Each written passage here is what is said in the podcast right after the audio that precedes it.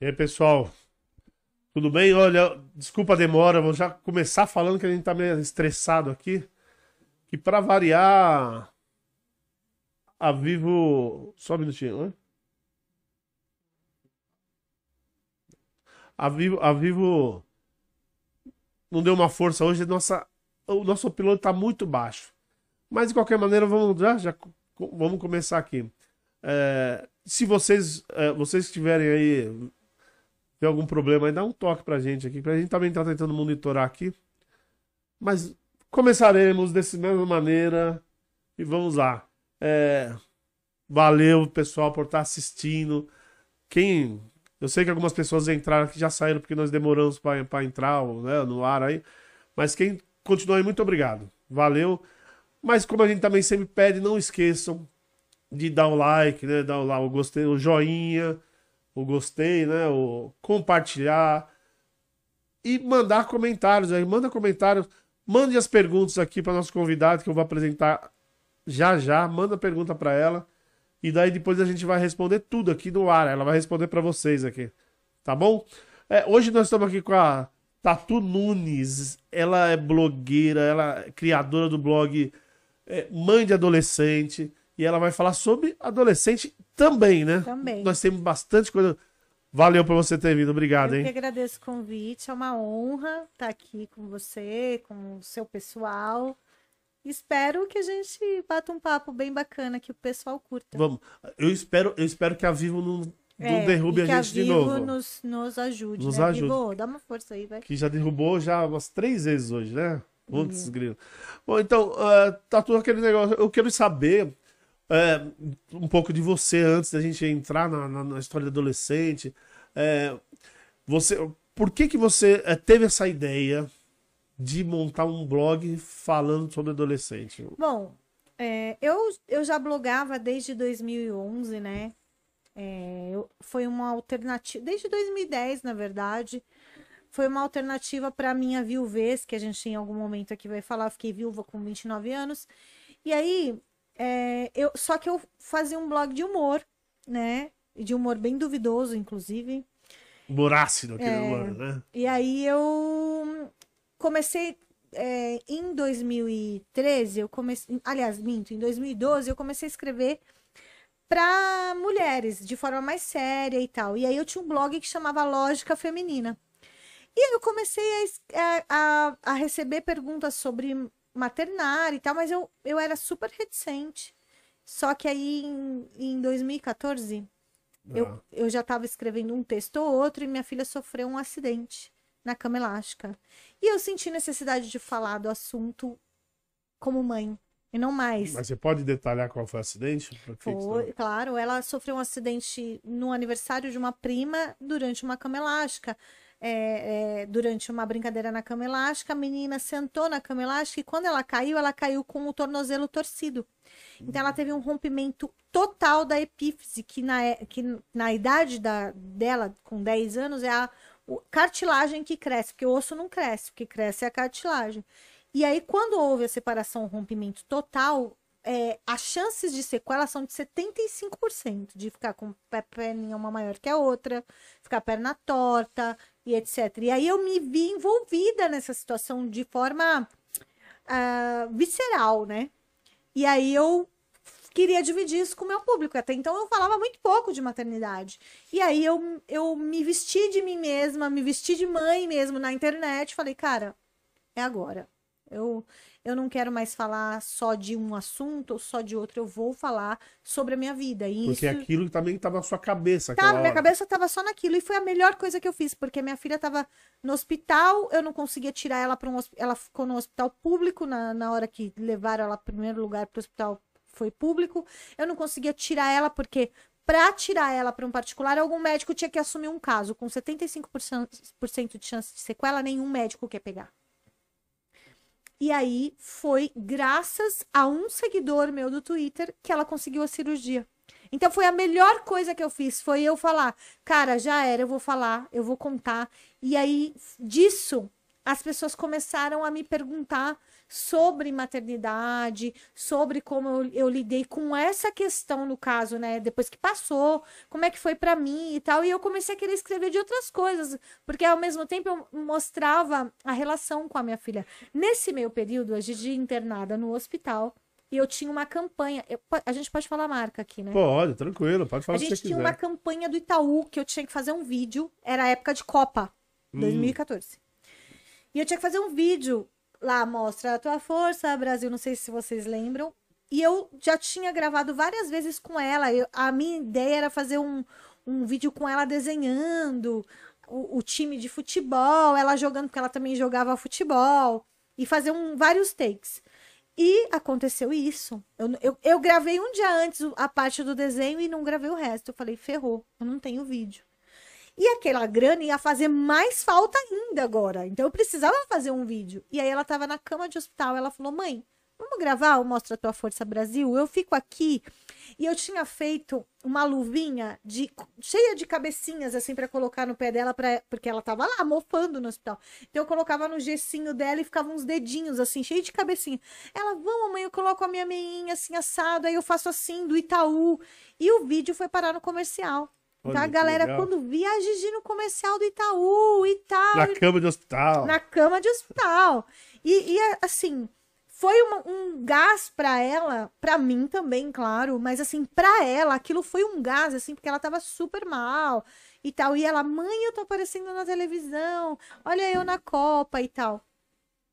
E aí foi o reforço que eu também precisava, porque até então o blog de mãe é, a parte de maternidade do meu blog era só uma parte que quem me seguia ali se interessava mais ou menos. Mas aí começou a vir gente para ver a mãe da menininha do Itaú e tal. E aí eu comecei a ganhar um público, uma relevância só, só com o público de maternidade. E mesmo assim eu ainda fiquei reticente para criar um blog só para isso. Foi só em 2016, em novembro de 2016, que eu cheguei. Uma marca falou assim para mim: eu queria investir no seu blog, mas ele tem muita coisa que a gente não tem interesse. A gente queria que fosse uma coisa mais focada para maternidade. Eu falei, quer saber? Eu vou procurar. E aí, na época, antes de começar o blog, eu ainda procurei revistas, porque eu queria escrever para uma revista. Então eu fui na Pais e Filhos, eu fui na Crescer. Só que assim, até hoje, quem, quem é mãe, quem é pai sabe, essas revistas, quando você o seu filho faz 12 anos, parece que você se pulveriza da face da terra, né? Não tem mais nada. Tipo, ninguém tá nem aí porque acontece com você depois que o seu filho faz 12 anos. Quando tem, tem uma matéria ou outra. Que é alguém que deu uma mas, entrevista. Mas por que isso? Eu não sei. Eu, no começo eu achava que era mercado. Eu pensava, pô, vender fralda é mais fácil, vender leite é, específico é mais fácil, vender enxoval é mais fácil. Mas daí eu parei para pensar, cara, se for isso, eles são burros. Porque a mãe de adolescente é um mercado para duas pessoas em uma só, para mãe e para adolescente. Por é. exemplo, uma marca de absorvente, ela vai investir na mãe, ela vai investir na filha que é adolescente. Ambos usam absorvente, ambas usam absorvente. Então, assim, é, é, é um mercado que também tem o seu apelo próprio. E hoje as marcas estão percebendo, mas naquela época elas não estavam ligadas nisso. E aí eu falei, quer saber? Eu vou procurar aqui, não achei nenhum blog, eu vou fazer, vou escrever. E não tinha ninguém. Hoje você vê muitas psicólogas falando de, de ser mãe de adolescente, mas... da, do adolescer, da adolescência. Mas na época não tinha, só eu que falava. E, e é uma coisa que eu percebi porque que não tinha blogueira de mãe de adolescente. É muito delicado. Você não tá falando de você. Quando o seu filho é bebê, você fala, o seu filho não vai ler que você está escrevendo. Se você escrever lá, ah, meu filho fez xixi na cama. Mas também não tem aquele, aquele, aquele problema de as outras mães, porque cada, cada vivência é uma. Sim. Cada pessoa, você com a sua filha, mas outras mães você falar alguma coisa, outras mães é, criticarem. Sim, tem. Mas eu tenho a seguinte opinião hoje, tá? É... O marketing, ele não é sobre eu convencer ninguém a nada, ele é sobre eu é, construir uma comunidade de pessoas que estão unidas num mesmo propósito, numa mesma identificação. Então, as pessoas que não concordam comigo, elas não são o meu público. Elas nunca vão ser o meu público. Elas não vão, por exemplo, alguém que, que acha que bater em filha é educar, ele não vai gostar do meu conteúdo. Alguém que acha que sexualidade não é um assunto para ser debatido também na escola, ele não vai gostar do meu conteúdo. Porque ele acha que, que, que eu tô errada. E aí ele vai lá, vai debater comigo. Eu não tenho, eu não tenho que convencer essa pessoa. Não é essa pessoa que eu tenho que aderir, entendeu? A não ser que ela esteja aberta. Tem muita gente que não concordava comigo e que estava aberta a conversar. Tem muita gente que eu não concordava, vi a pessoa me deu outro ponto de vista e depois eu fui lá e falei, gente, olha só, eu vou adicionar esse ponto de vista aqui porque eu acho ele válido. Eu posso até continuar fazendo da minha forma, mas eu achei que funciona também. Porque às vezes existem várias formas de funcionar. Que, a, sim, que sim, a educação sim. não é um jeito certo. Não existe é. um jeito certo de criar filhos. Até porque. E eu... tem personalidades, as pessoas tem. também, todas essas coisas, né? E tem uma coisa, né? Você tem filhos aqui, você sabe. Criar filho, desculpa, é a arte do improviso. É, é a, você tem que ser bom em improvisar o tempo todo. Porque tudo que acontece é na hora que você tem que resolver. E uma coisa que, para mim, que é fundamental, que eu aprendi como mãe, e, e assim, mudou a minha, o meu maternário, é que eu não preciso resolver exatamente na hora. Eu não preciso responder as coisas na hora. E eu aprendi que, que com, quando eu me dei esse, esse respeito de pensar nas coisas, a minha filha aprendeu a respeitar meu tempo e também aprendeu a respeitar que ela também pode pensar. Então, muitas vezes acontecia uma coisa, eu falo, ela falava assim, é, que, eu, que eu reagiria, como qualquer mãe e pai reagiria na hora, eu, filha, dá licença, eu preciso de cinco minutos que eu preciso pensar a respeito, porque eu não quero só reagir. Eu ia no banheiro, eu chorava, eu, sei lá, brigava, pensava, ligava para alguém, conversava, respirava que fosse. Mas eu já voltava outra, eu já voltava munida de uma resposta um pouco mais elaborada, de uma forma, às vezes a mesma eu, é a mesma resposta que eu daria, mas de uma forma mais cuidadosa. E aí, o que, que eu recebi em troca? Uma filha que hoje ela cuida de como ela trata as questões comigo. Eu percebi que ela aprendeu comigo o que eu, na verdade, tinha tanto receio de fazer, que é só não precisar responder tudo na hora, eu não tenho que saber tudo. E eu falava, filha, desculpa, não tenho essa resposta agora. Eu me lembro de uma situação. Não, hoje ela tem. Hoje ela tem 18. Hoje ela tem 18. Mas, mas a minha preocupação é assim. Que hoje ela, hoje ela tem uma consciência, ela sabe, sim, né? Sim. Mas, uh, mas voltando lá para os 10, 12 anos, como você começou, você não pode. As, algumas questões você não pode deixar para responder depois. Então, é, me dá um exemplo de uma questão que eu não posso deixar para responder depois, que eu não posso responder daqui cinco minutos. Um exemplo. É, não, por exemplo, ela, ela, ela, ela brigou com. Ou fez um bullying, ou brigou com, com, uma, com, um amiguinho. Certo. E às vezes você tem que mostrar na hora o que eu tá certo ou errado. responder daqui cinco minutos, dez. Eu posso. Eu não reforçar que a gente é só reação. Eu posso reforçar que é importante a gente ponderar. Eu não preciso reagir na hora. Essa necessidade de reação que a gente tem na hora, muitas vezes, é só pra gente se provar para os outros. Isso é a primeira coisa que eu percebi. Eu brigava com ela, às vezes, por uma coisa. Não era porque nem eu pensei a respeito, mas porque eu queria que todo mundo visse que eu tava educando minha filha. Só que nessa eu tô pecando com a minha filha. Com a educação que eu tô dando para ela. Porque eu não precisava provar nada para ninguém. Se eu tô educando de fato, aquilo ali é um fato, uma, uma situação em que ela errou e que ela precisa ser talvez repreendida, é, re, como a gente brinca, né, reprogramada e tal, mas assim, não precisa ser exato. Eu não preciso fazer aquilo na hora. Errar. O que eu preciso é, assim, situações de urgência e emergência, tirar ela do foco da.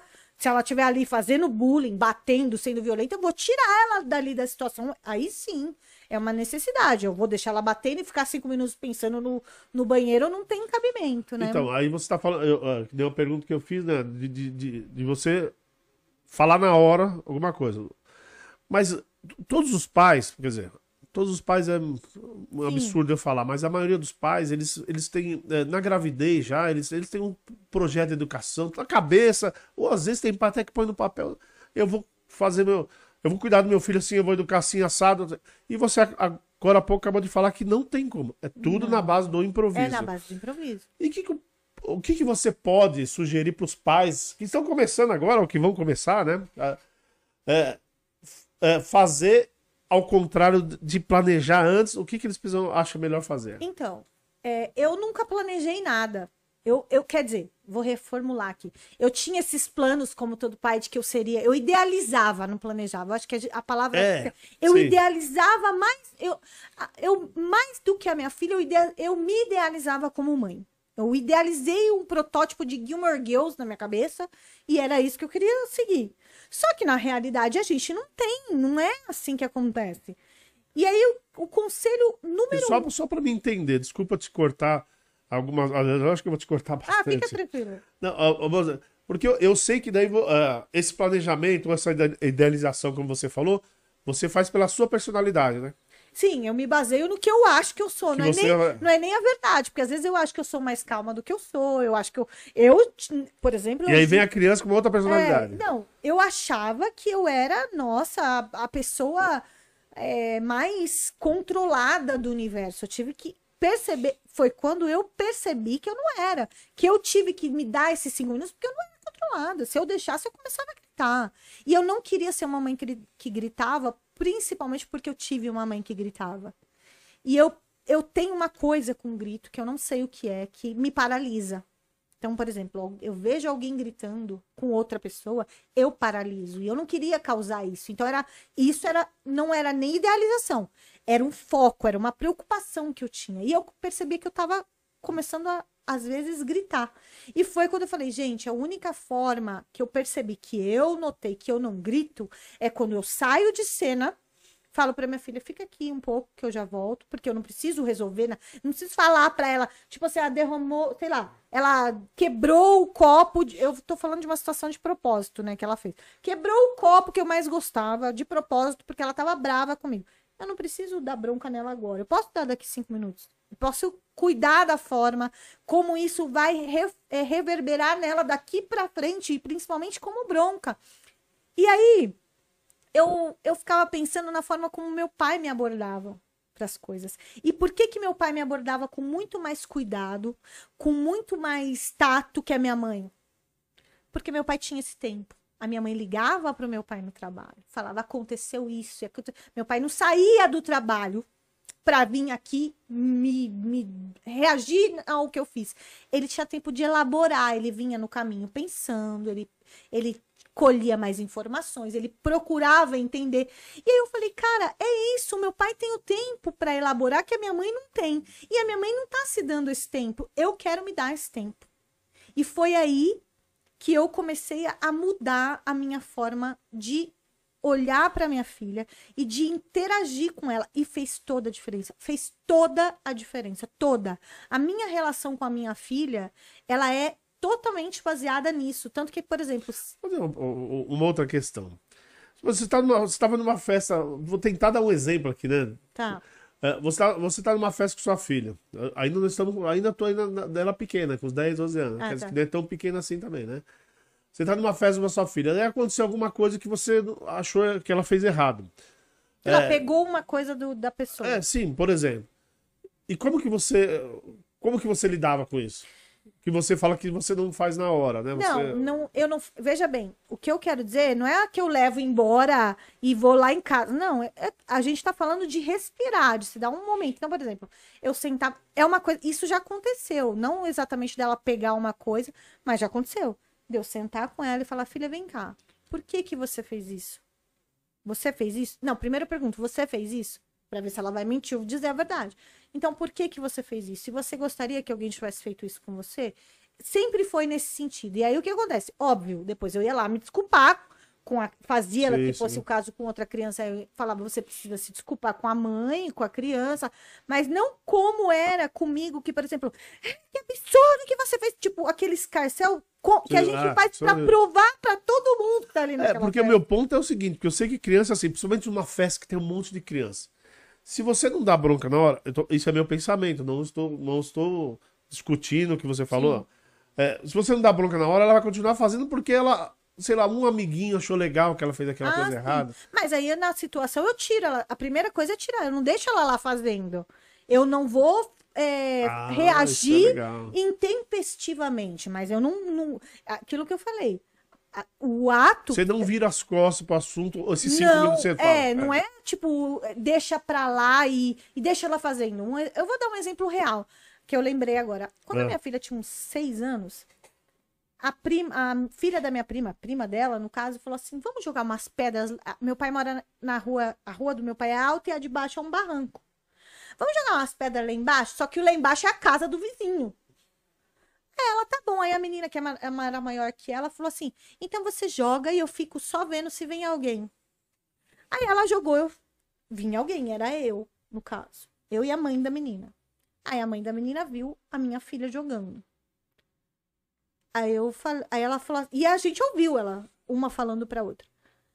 Aí, a, aí eu falei, Giovana, por que você jogou a pedra? Ela falou assim, ah, porque a, eu não vou falar o nome, porque hoje a menina é uma moça, é uma querida, é um amor, eu adoro, né? Mas a fulana falou pra eu jogar. Eu falei, tá, mas você que jogou.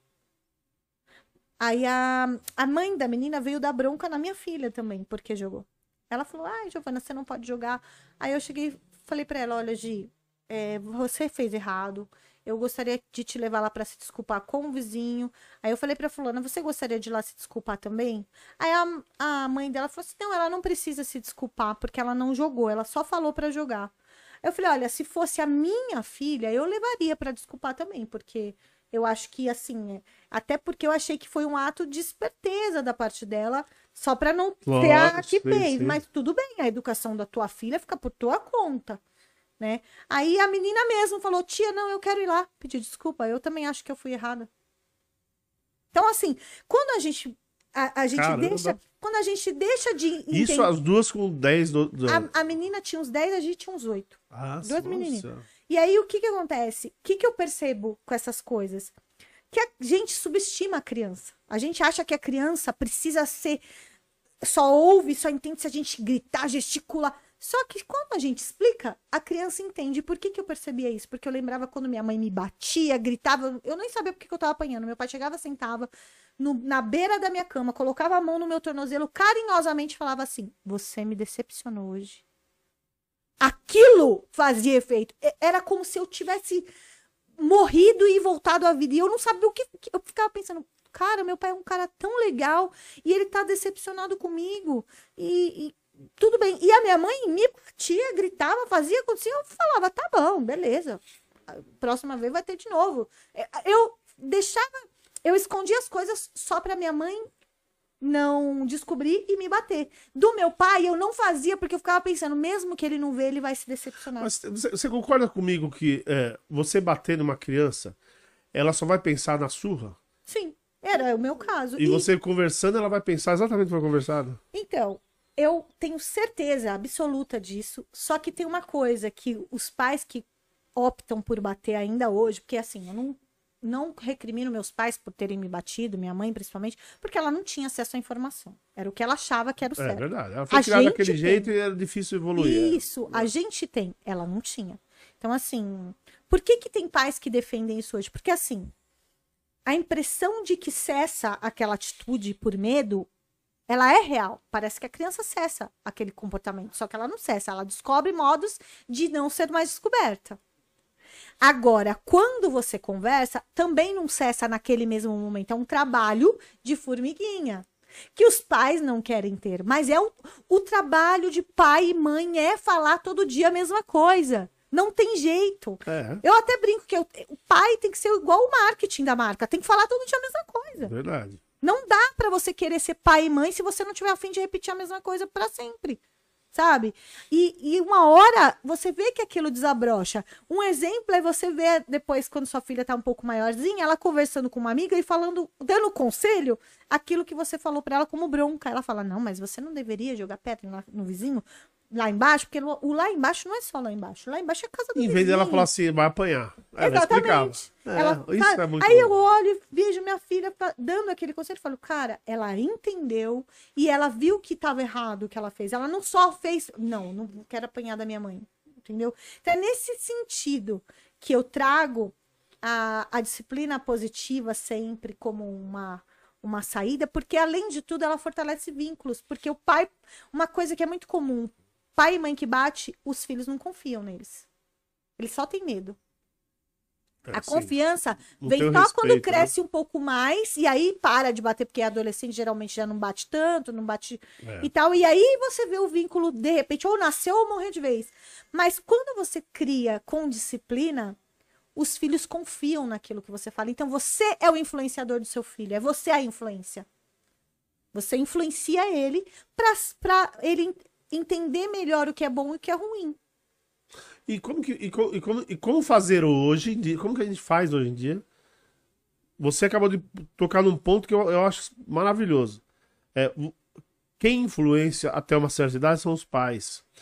Mas e hoje com, a- com internet, com celular, TV, nem digo tanto que eles nem gostam muito, mas tô falando todas as informações que Sim. ele tem. Co- Como só seguir a influência dos pais? Não, eles não vão seguir só a influência dos pais. A gente não segue a, influ... a gente não seguiu, a gente não segue só a influência boa, nós adultos. A gente exige É. dos adolescentes um comportamento adulto que a gente não tem, sabe? Uma primeira coisa a pensar é assim, eu, eu, tô falando eu, tá?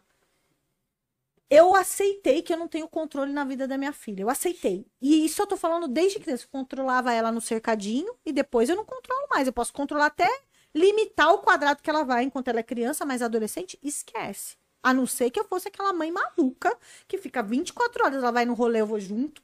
Ela vai, sabe? Aí, então, meu, aí quem é a doida que precisava de controle era eu, não a, a menina. É. Então, assim, eu aceitei. Eu tenho que confiar na educação que eu dei pra ela. E eu tenho que, sobretudo, respeitar uma coisa que meu pai falava pra mim e que meu pai é um cara foda, né? Então, assim, ele, ele falava pra mim assim: é, eu tenho que entender que eu não sei é, as- a todas as respostas das coisas e você também não sabe, mas uma coisa é certa: eu tive o direito de errar mesmo quando não me deram. Então você vai errar, mesmo se eu não te der o direito de errar. E aí eu pensei comigo assim: meu pai me deu o direito de errar como filha, eu vou me dar o direito de errar como mãe e vou dar o direito da minha filha de errar como filha. Quando ela errar, eu quero que ela pense: caraca, fiz uma merda, preciso ligar pra minha mãe. E não, caraca, fiz uma merda, se minha mãe descobrir eu tô fodida. Era o meu único pensamento, porque dependendo da merda, se eu não souber, quando eu descobrir, vai estar desse tamanho. É, exatamente. Entendeu? Então. Mas, mas então, mas tem as merdas, como você falou, depende da mas tem merda que às vezes não dá pra voltar atrás. Não, isso é uma coisa que eu sempre conversei com ela. Tem merda que não dá pra voltar atrás. Tem merda que não dá pra voltar atrás. Por exemplo, gravidez. É, é, Cara, ah, tem o aborto. Vamos supor que fosse legalizado. Mesmo assim, cara, é uma bosta. É uma Nossa, decisão. Você vai ter que tomar uma decisão merda. É. Tipo, de qualquer jeito é uma merda. Sei lá, uma IST, um. Se você vai presa, se você comete um crime. Existem merdas que, cara, não dá. O que a gente tem que entender é que acolher, que estar aberta a acolher e a ouvir a versão do filho não é o mesmo que passar a mão na cabeça. Passar a mão na cabeça é minha filha cometer um crime e eu falar, vamos, filha, comprei uma passagem pra você fugir. Mas, você tem, mas você tem que dar informação pra ela pra ela não cometer um crime, né? É, mas Não é gente só educação, né? Você dá con- cons- conceitos pra vida dela, né? Mas isso não é, isso é, também eu acho ilusório. Porque se ela quiser comer. Minha filha tá criada, com 18 anos. Mas se hoje ela, sei lá, resolve sair na rua e falar, ah, fiquei louca, vou sair atirando no cinema. Eu não sei, eu não tenho controle, como eu falei. Então eu não, eu não tenho como garantir. A mãe do menino que entrou atirando no Raul Brasil, eu tenho certeza absoluta que, não, que ela nunca esperaria que o filho dela fizesse isso. Então eu tenho que ter em mente que eu não espero que minha filha faça, cometa um crime. Mas se ela cometer, qual é a minha atitude? O que, que eu tenho que fazer? Que, como eu vou. Qual mãe eu vou ser? A mãe que a sociedade quer que eu seja, que é a mãe que expurga, pisoteia é, e, e deixa de lado, ou a mãe que eu acredito que eu deva ser, que apesar de achar que ela tem que pagar pelo crime que ela cometeu, eu não vou virar as costas pra ela, porque eu ainda espero que ela aprenda com esse crime, nem que seja daqui 10 anos depois de Mas, presa. mas hoje em dia tem um. Tem um, tem um a- a- na questão da educação, até para não acontecer essas barbaridades que a gente tá comentando aqui, tem, tem um porém. Muitas mães, pais, né? é, também não conseguem, às vezes, educar porque não tem tempo. Sim, Porque ela tá trabalhando. sim. Daí tem- eu conheço histórias, é, que eu tenho alguns amigos professores, eu conheço histórias de sala de aula que, que, que é, a mãe foi chamada, a mãe falou assim, mas não tem, não tem um tempo, não tem nem tempo para ir na escola. Foi chamada para o filho não ser expulso, Sim. ela apareceu. E como fazer? Então, aí é o seguinte, é, essa é, é uma situação que a- o filho ele não tem culpa. Então, assim, a gente vê o filho às vezes pagando por isso e às vezes nem os pais têm culpa. Às vezes realmente é uma situação de miséria. A gente tem que entender que tem pessoas que têm uma situação de miséria tão grande que, que o, a prioridade número um é conseguir colocar o prato na, na mesa e o resto, cara, não dá. Eu tenho que encarar isso, eu tenho que entender que existe essa realidade. Não tá no meu alcance, não faz parte da minha bolha, mas eu entendo. Então, eu tento não julgar desta forma. forma. Porém, eu também conheço mães que têm empregada, babá e não vai na reunião do filho. Eu conheço, minha filha estudou em escola particular, a gente sabe que essa é uma realidade. Tem mulher, tem mãe e pai que não vão, que não estão nem aí. Tem pai que terceiriza para mãe o, todo o trabalho de criar filho, e tem mãe que, que terceiriza para babá. É real, é real, é verdade. Porém, é, quando eu aceitei o desafio de influenciar e de, e de trazer um- a minha realidade para ser vista, exposta, eu também aceitei que essas pessoas também não são meu público. Como é que eu vou falar com uma mãe que tem babá, que para um pai que, que acha que ele só aparece e é uma situação comum no Brasil, que o pai só aparece em cena quando é pra bater no filho. Olha, eu vou contar pro seu pai. Aí quando conta, o pai nem pergunta o que aconteceu, já vai lá e, e age com violência, porque o pai é o repressor, o pai é o, o dominador, o, o, o ponto final da situação. E... A história de antigamente, o provedor, E- aquela história que, que antigamente falava muito. Sim, e aí, como é que eu vou? Eu não tenho acesso. Essas pessoas, elas não vão se abrir para me ouvir, porque para elas isso é o, o certo, isso é o que é. E eu lamento muito por esses filhos, porque são filhos que vão sofrer muitas questões de inferioridade, dificuldade de se comunicar, de confiar, porque se uma filha ou um filho não podem confiar nos próprios pais, imagina como isso não abala todo o resto da estrutura deles. Então, a primeira coisa que eu sempre zelei foi pensar: a minha filha vai poder confiar em mim. Ela pode chegar para mim e falar: mãe, eu fiz tal coisa. Olha, filha, é o seguinte, É- é eu vou é- te é- levar na delegacia, mas eu vou ficar lá com você, tá É bom? aquela, aquela velha história de, além de ser mãe, tem que ser amiga. Eu acho que sim e não. É, Hum. Não é. Eu acho que, diferente de ser amiga, a amiguinha que encobre. É, a amiguinha, a gente tem. A, a gente que é menina, a gente tem. Eu acho que menino também tem isso, né? É, o amigo que, que é o cúmplice. Né? Ah, meu, agora vamos ter que fazer isso pra ninguém descobrir a merda que a gente fez. Não é essa amiga que eu, que eu pretendo, que eu me dispus a ser. Eu sou a amiga que vai ouvir, vai entender o lado dela, vai, vai, vai dar a chance dela explicar a versão dela das coisas, mas nem por isso eu vou acatar a versão dela como Sim. única. Eu vou apurar os fatos e ver que às vezes, meu, gente, não, não é porque minha filha que ela é ilibada, perfeita e não comete erros e todo mundo tá sempre errado. Várias vezes era minha filha que tá. Como assim essa minha essa filha da minha prima uma vez a induziu? Eu já vi minha filha induzindo a amiga também a fazer cagada. E então assim, a gente tem que entender que não é o, não existe o papel de filho, o, o ovelha negra, o, a má influência. Não existe.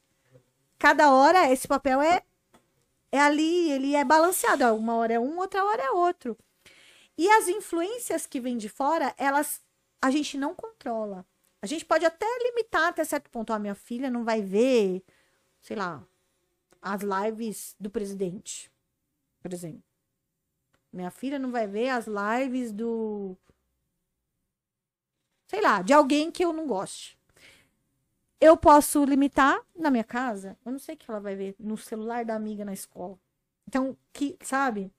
É um controle que eu não tenho certeza se eu tô controlando. E eu também não tenho certeza se quando ela vê um, como isso vai ativar nela, porque eu proibi ela de ver sempre. Será que se ela vê uma live das que eu proibi, isso não vai ativar nela um senso de curiosidade, de vontade de fazer justamente aquilo, porque eu sempre. Ah, mas nem era nada. Olha que bobeira que minha mãe não queria que eu visse. E aí? É. A curiosidade é sempre ó, bandida, né? Pra- quando você prende alguém, a curiosidade, a- a- principalmente para criança. Ela é curiosa, ela quer fazer porque proibiu. Sim. Sempre, sempre. Uma coisa que é bom deixar claro aqui, é, sempre é que o filho não é só resultado da educação dos pais. É, a educação dos pais é uma boa parte do que o filho vai ser. Mas não é só isso. Ele é resultado do todo, de todo, de tudo. De tudo que ele vivenciou, igual nós somos, entendeu? Então, é, não dá para falar só de culpa. Né? Eu acho que é legal a gente tirar esse peso de culpa, é, é, porque muitas vezes a gente se sente culpado pelos erros dos filhos. E os filhos, quando eles crescem, eles fazem escolhas por si próprios, que a gente nem sabe as motivações. Então, assim, é, é importante a gente deixar claro que a educação, ela é fundamental para ser o alicerce. Mas mesmo assim, o filho vai ser quem ele tiver que ser e ele quiser. A gente não tem como decidir por ele. Nós não somos donos dos nossos filhos, muito menos do que eles vão ser. Eles podem representar diante da gente o que a gente quer ver. Tem muitos filhos que fazem papéis. Então, quando tá lá na casa do pai e da mãe, eles são aquilo que o pai e a mãe quer. A gente vê um exemplo do Gil do Vigor lá do BBB, ah, que sim, ele sim. performava um religioso hétero, namorava e tal. Mas na noite ele ia pra balada e ele era gay. Então, assim, ele necessitava dessa performance porque ele não era aceito dentro da própria casa dele, mas ele não deixou de ser quem ele era. Ele só não era diante da família. E é isso que acontece muito. Então eu penso que quanto mais aberto para você permitir que seu filho demonstre quem ele é, mais fácil vai ser você conhecer seu filho de verdade e aí você pensar e que ele também vai poder te conhecer de verdade. E como é, aí, aí você dá toda essa abertura, essa, é, toda essa abertura não, essa abertura que você acabou de falar, deixar seu filho ser o que ele Isso, quer ser. É.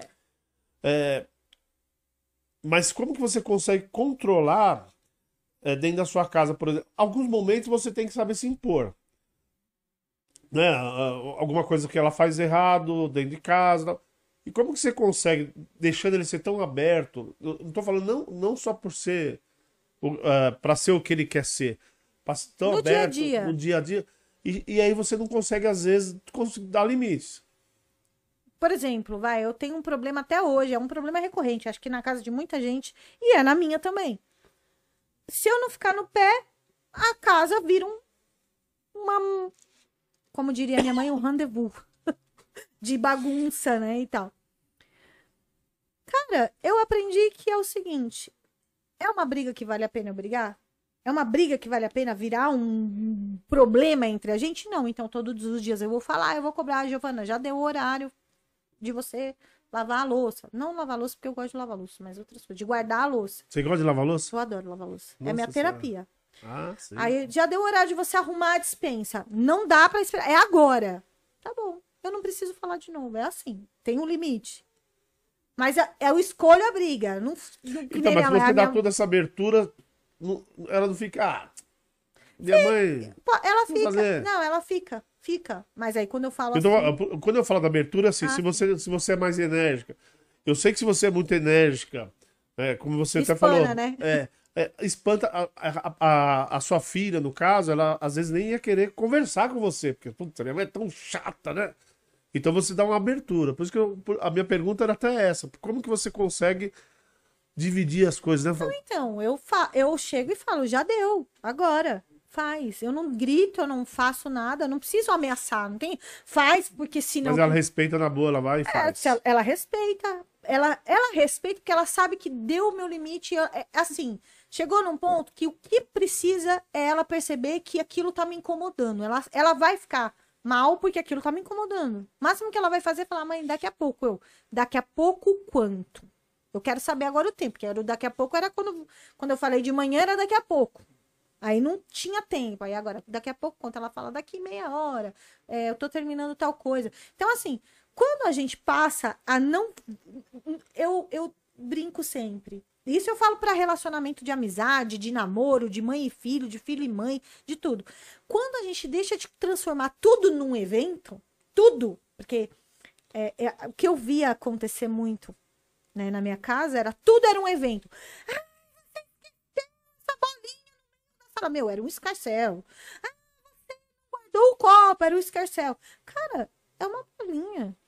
Cara, é um copo, não precisa ser um evento. É uma merda, é um saco, é um saco, meu, tudo bem. Tem outras coisas que eu preciso ser mais enfática. Se... E aí, o que, que eu ficava pensando na minha cabeça? E olha que eu ainda era adolescente. Caraca, se minha mãe já quer me espancar por causa de uma bolinha, imagina, sei lá, se eu fizer uma. Se eu quebrar um prato. Ela vai ter. O próximo passo é o quê? Ela me pendurar num, num pau de arara e me, me matar. Porque já chegou no. É isso, por causa disso aqui. Você entendeu? A gente perde a noção do limite. Então, qual é a minha noção? Na, cara, pra me tirar, pra me tirar da minha casinha, meu, sei lá, eu acho que fa- faz muito tempo que eu não saio da minha casinha, porque tudo que eu olho, eu falo, tá, tudo bem. Você, você- então, você, você fala que você é adepto a conversar, você falou, já falou que bater não vale a pena. Hum, Nunca bati. Ma- Mas como que você. que? Você fala, fala, fala, é só daqui a pouco. Só daqui a... Eu, nós aqui no- em casa sempre fomos adeptos ao castigo. Ah, vou tirar Ah, seu tá. Como você lida? Você, você ah, concorda com esse Eu tipo de sou castigo? contra o castigo, mas acho que às vezes ele é nesse, as, algumas eu sou contra o castigo banalizado. Por exemplo, eu acho um absurdo a Super Nani com o cantinho do castigo. Tudo a criança tem que pensar. Criança, cara, vai pensar no quê? A criança vai pensar, meu, que mulher chata me pôs pra sentar aqui. Ah, Você tem que dar, você tem que dar pior uma- pauta pra Não, criança. e o pior é que uma, uma pessoa que a, que a criança nunca viu na vida Exatamente. Cara, castigo. não faz sentido. Tem que você, o castigo ele tem que ter, ele tem que ser fazer sentido, sabe? Então, por exemplo, é, sei lá, um, um- vou dar um exemplo drástico aqui que não, não aconteceu, mas poderia ter acontecido e acontece na casa de muita gente. Eu dei um horário para Giovana chegar, ela desligou o celular e não chegou. Graças a Deus minha filha nunca fez isso. Que eu acho que eu morreria antes de dar o castigo. É, Tem uma coisa que eu sou neurótica é com isso. É, é, sim. É, aí eu. Mães, aqui é Então, mesma- mas o é meu mesma caso. coisa. E o meu caso é um pouco pior, porque eu fui testemunha de um assassinato. Então eu já começo a pensar Putz, mil merdas. Então depois a gente. Aí- aí- é, é, aí eu penso mil merdas. É. Só pra você ter uma ideia como funciona a minha cabeça, se meu marido demora pra me, me avisar de alguma coisa, eu fico pensando, tomara que ele esteja com outra. Porque daí não tá morto, pelo menos. Eu, ó, é assim o meu nível de loucura. Aí, o. Ela, su- supondo que ela fez isso. Que que eu. Aí, o que eu mere... que mereça um castigo? Sei lá, Ah. tirar o celular, alguma coisa. Mas tem que fazer algum sentido. Por que, que eu vou tirar o celular? Olha, Giovana, eu tô tirando o celular de você, porque senão você vai combinar outra festa. E o celular não é pra você só, só pra isso. Deveria ser pra você me avisar onde você tava, se você Sim. vai demorar. Não, não tem que servir só pro teu lado. tem- Então tem que fazer algum sentido. Não adianta, sei lá. Ai, que nem a Super Nani. Fica cinco minutos pensando no cantinho. A idade da criança pensa no cantinho do castigo. É porque o Super Nani ela usa, ela dá prêmio e que dá eu castigo. também acho meio escroto. Aquela na estrelinha, aquelas coisas. comprar, que a criança já aprende a, desde sempre, ser comprada. Ela não faz as coisas. Por isso que eu falo, com a, a disciplina positiva, a criança aprende que tem coisas que ela tem que fazer. É por isso que eu acho que quando você me perguntou, ai, quando tem uma coisa que ela tem que fazer, você não faz. Não tem uma hora que você. Porque ela já entendeu que tem coisa que ela tem que fazer. Sabe? Giovana, aqui é uma família, nós somos três pessoas. Você já tem idade para participar das decisões da casa e a gente respeita. Então você também já tem idade para participar das, da- do cuidado da casa. Vamos cuidar. Você tem que fazer a tua parte. E, eu, e assim, a gente separa em partes, né? Então, o Dressler aspira e lava a cozinha, eu lavo os banheiros e, e lavo a louça e cozinha. Então, ela fica com as roupas. A gente Uma separa responsabilidade pra ela. É uma responsabilidade. Ela não fez, ela. ela... O que, que eu faço? Primeiro, de tudo, né? Que ela já, já vai sair perdendo. Ela fica com as roupas. Geralmente a responsabilidade dela é lavar as roupas e estender. Ela não lava, eu lavo todas as minhas as- e as dele e ela fica sem roupa. Ela. a eu não preciso dar castigo. A consequência dela é ela. Ai, mãe, não tenho roupa. Problema seu. Quem tinha que lavar a roupa era você. O dia que ela realmente não pode, que, que acontece agora? Mãe, eu não consigo. A, a Fabi, que é a chefe dela, me pediu pra fazer extra, é porque ela tá precisando. Tem como você pôr a roupa na máquina e eu estendo? Ou às vezes ela fala: se tem como pôr a roupa na máquina e estender, depois eu te ajudo com Ah, uma uma outra coisa. ocasião. É, mas aí é uma situação normal de É, pessoas sim, que convivem. sim, então, sim. tudo bem. Então fica Mas ela já teve a consciência, né? Sim, Ô, ela mãe, já- faz porque não pode. Exa ela já, e ela tem essa postura Isso já. é legal. Ela já virou parte da nossa atmosfera ali. Claro, eu não recrimino totalmente ela não querer fazer as coisas, porque eu também odeio fazer as coisas. É, mas quem que gosta? né? Mas Eu ninguém também odeio. Eu gosta. gosto de lavar É. louça, mas é porque, porque é um momento só meu. Eu paro, eu paro tudo que eu tô fazendo pra colocar a série que eu tô assistindo e lavo a louça. E eu, eu tenho um jeito todo meu de pôr a louça pra secar, que é só meu. Eu não gosto que ninguém lave minha louça por causa disso. Você não é aquela pessoa que se alguém chegar na sua casa lavar a louça, Eu não você gosto. lava de novo? Eu lavo de novo. Já ouvi. Não, mentira, Eu eu, já- não lavo de novo, eu já- mas eu, eu ponho pra secar. Mas eu ponho pra secar tudo de novo, do meu jeito. Eu Ah, você arrumo. só põe a posição. meu problema é a posição, por exemplo, Ah, a pessoa entendi. pôr o talher pra cima, a pessoa colocar o prato do lado de cá do escorredor, sendo que eu gosto que ponha do lado de lá. Eu arrumo tudo de novo, mas assim, lavar eu não lavo de novo, não. Eu tenho. eu- Não, peraí que eu vou chegar no microfone que eu tô. Eu tenho que rir. Porque parece, parece tanta coisa aqui em casa. Mas é porque tem o jeito, tem o- a minha mãe dizia assim, né? É, mas é. Tem o jeito certo, tem o jeito errado e tem o meu jeito, a minha mãe fala. Sim. Mas, é... agora, outro ponto, né? Que também eu acho que é, que é interessante a gente abordar. A- aí a sua filha, né? Que nós estamos falando, nós estamos falando no, no modo geral, né? Só para o pessoal entender. Aliás, deixa eu só falar que tem algumas perguntas já. Ah, legal. Então, deixa no final, a gente vai responder todas as perguntas. Então, vocês aguardem aí, quem fez as perguntas, vocês aguardem aí. Ahn, aí, a sua filha começou a viver a vida dela. Então, começou a ter amizades, saiu sozinha. Sim. Como, como lidar? Bom, lá na minha casa, É, o modo sim. de lidar é primeiro. Eu, aqui a gente respeita 100% a privacidade um do outro, todos. Meu marido comigo, eu com meu marido, minha filha, então ela tem a privacidade dela. Não precisei invadir, eu não preciso. Ainda bem, eu não precisei tomar o controle. Tem pais que, infelizmente, tem que vigiar o celular do filho para saber onde ele tá. E a gente tem um acordo de todas as partes, inclusive hoje o, o namorado dela aderiu ao acordo, a gente nem precisa falar. Tem um grupo que eu chamo de nós, que tá meu pai, que tá meu irmão mais novo, tá o pai dela e tá eu. E ela e agora o namorado. Ela pisou o pé fora de casa, a gente ela me manda uma localização. O namorado acabou a bateria do celular dela, vai acabar. O namorado manda a dele, se tiver com ela. Mas em contrapartida, eu também mando a minha localização, meu irmão manda. Então a gente acabou, todo mundo ali da família tendo um jeito de saber onde o outro tá, avisa. Meu pai sempre fala, né? Avisar nunca é demais. Não faz mal, eu não tô indo assaltar ninguém para ninguém saber onde que eu, que eu tô indo. Então, assim, a gente tem essa, essa característica de um zelar pelo outro e eu nem preciso falar, ela mesma manda. Ela, ela, na hora, ela pisou fora de casa, às vezes não, no portão mesmo ela já manda. E ela, aí, por exemplo, é, esses dias ela foi a uma festa, ela ia chegar às quatro da manhã.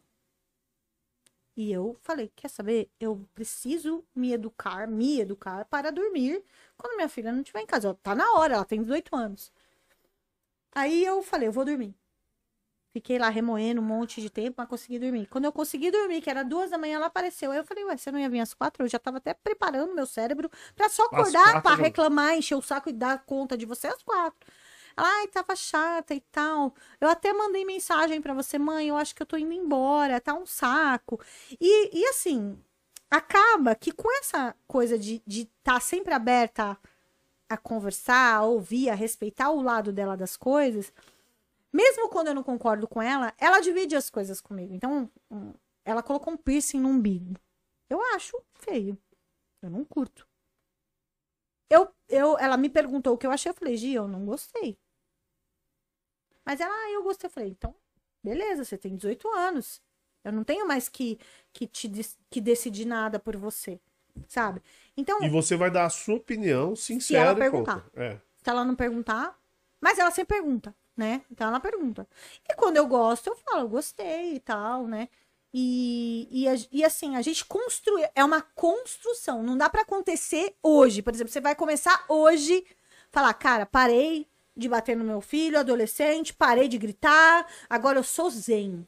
A partir de hoje. Você não acha que seu filho, a partir de amanhã, também vai lá, tá bom, então eu parei de achar que minha mãe é louca. Não vai. Não é assim. É um processo. E tem que ter paciência. E você tem que entender que do outro lado, além de ser um ser humano, é um ser humano adolescente. Então tá tudo à flor da pele, ele não tem todas as informações que a gente tem. Então, às vezes, o, o adolescente, é muito, e é muito comum acontecer isso, ele não vê todos os perigos que a gente vê na situação. Ele enxerga de um prisma que aquilo nem parece tão perigoso. Por isso que é uma preocupação. A gente fica descabelado do filho falar, vou num lugar que você já conhece fala, meu, só tem merda lá. E aí você fala, cara, adianta eu falar? Não adianta, ele vai ter que ver com os próprios olhos. Entendeu? A minha mãe era essa pessoa que batia, que gritava, mas a minha mãe também era uma, ela tinha um lado bom dela, não era uma mãe horrível, tipo, sabe, nossa. É, era uma mãe esse, normal. É só esse ponto que era. É. Cada mãe tem um defeito, eu também tenho. Eu não sei as respostas de tudo, eu não resolvo tudo. Eu tenho meus dias, eu tenho. Tem dia que eu faço um drama absurdo. Tem hora que minha filha tem que falar, mãe, tá bom, agora vamos parar com o drama e vamos conversar. Tipo, ó, vamos ser mais pragmática para resolver isso. E ela tá certa. Tem hora que eu exagero, eu passo do ponto, entendeu? E, e aí a minha mãe, ela falava muito assim. Minha mãe gostava muito de carnaval. Minha mãe me levava pra pular carnaval e tal. Só que era a mãe com os pintinhos de, de asa. E aí um dia eu quis ir. A minha mãe, não, porque o carnaval. Eu falei, mãe, eu quero ir. Eu quero ir. Eu tenho 19 anos. Eu posso ir sozinha. E o meu pai sempre foi da, do, do time do confie na educação que você deu nos seus filhos. Então ele foi lá e falou: eu levo e busco. Porque na cabeça da minha mãe, o maior problema talvez fosse o transporte, né? Pois bem, eu cheguei lá, teve um tiroteio. Putz. Aí eu, eu falei, eu nunca mais quis ir no carnaval. Eu aprendi da pior forma, porque poderia ter sido eu a, a levar um tiro. Eu aprendi ouvir ah, foi aí que você viu o assassinato não? Não. Ah, eu fui testemunha do assassinato do meu marido. Puta que pariu. O pai da minha filha. Caramba. Ele morreu num assalto. O cara ia atirar em mim, ele segurou o cara. Puta e aí o cara deu um tiro no peito dele, ele morreu nos meus braços. Nossa Então senhora. talvez por isso que eu seja, assim, um, um ponto além nessa coisa de, de pensar mil asneiras. Se preocupar. E por isso que eu penso, é melhor ele estar tá com outra do que ter acontecido qualquer coisa. Porque o meu maior medo é ficar viúva de novo, né? Caramba. Porque tem os dois lados, é horrível e tem outra. Eu não vou arrumar marido nunca mais se eu ficar viúva duas vezes, né? então, terceiro ninguém vai querer, então... É, vai falar assim, o quê? É, a viúva negra. É, a viúva né? negra. E, aí, bom... É, e, e, e, como, é, como que você orientou sexualmente sua filha de... É, que daí depois, a gente tava falando até agora dos amigos. Daí ela começa a namorar. Como que você preparou é, não só sexualmente, para namorar, né? A sua filha. Qual a melhor maneira, né? Então, é, na minha casa, dentro da minha casa, com, desde criança, desde adolescente, né? Porque meus pais, quando crianças, eles preservavam mais do que é hoje em dia. O assunto sexo, a sexualidade, vamos dizer assim, era uma coisa que a gente tinha abertura para perguntar, para conversar. Então, isso tanto meu pai quanto a minha mãe. Então, a gente tinha uma certa. É, um certo privilégio em relação à maioria dos amigos que também vinham recorrer aos meus pais. Era bem comum situações de sexualidade eles virem recorrer aos meus pais. E aí eu também refletindo a respeito disso, eu quis ser o esteio e de to e acho que de tudo que eu idealizei, talvez isso tenha sido o que eu mais idealizei eu quero ser para minha filha o ponto onde ela vai correr em qualquer situação de, de problema de sexualidade. Então, eu desde sempre, eu sempre procurei naturalizar que sexualidade é uma parte do ser humano, claro que com uma linguagem lúdica, dependendo da idade, com as, a linguagem adequada, eu sempre busquei é, informações para serem é, dadas no tempo certo, e tem coisas que fogem do nosso controle. Então, tem uma amiga que é mais é, erotizada e fala alguma coisa que ela vai trazer como dúvida para dentro de casa, e aí eu tenho que estar. Tá... Se não tiver pronto, eu tenho que buscar formas de elucidar aquela questão é, de forma que não seja um trauma, mas que também não seja um. Ah, vai lá. Né? Então, eu sempre trouxe esse assunto de forma que fosse natural. E aí, quando ela chegou, começou a entrar na adolescência, ela começou o despertar sexual dela, ela começou a querer falar de garotos e depois de sexualidade em si, a gente começou a. Mas, mas você acha que é, precisa ter uma idade para isso? Não, eu acho que cada criança traz as suas dúvidas na hora que ela. Tem que ser na hora que a criança começa a demonstrar que tem dúvida. Por exemplo, meu irmão, quando tinha seis anos, chegou pro meu pai um dia e perguntou assim: pai, o que, que é transar? Aí meu pai, não, né? Naquela coisa. Caiu de... os- Não, o na, chão de foi- responder Saiu o sem chão do pensar. É, sabe aquela coisa de responder sem pensar que a gente tava falando no começo? Meu pai, transar é brincar de adulto, não pode falar isso. Aí o meu irmão Putz. chegou com o brinquedo na sexta-feira e falou, professora, que horas que a gente vai transar? Putz, cara. Seis anos, né? Aí a professora, que isso? Aí ele. É, é, mas eu, é, meu pai falou que transar era brincar. A professora também não explicou e falou: você volta pra sua casa e pede pro seu pai te explicar. E meu irmão tinha uma mania de falar assim pras pessoas: você se enganou. Quando a gente falava alguma coisa, ele falava: você se enganou.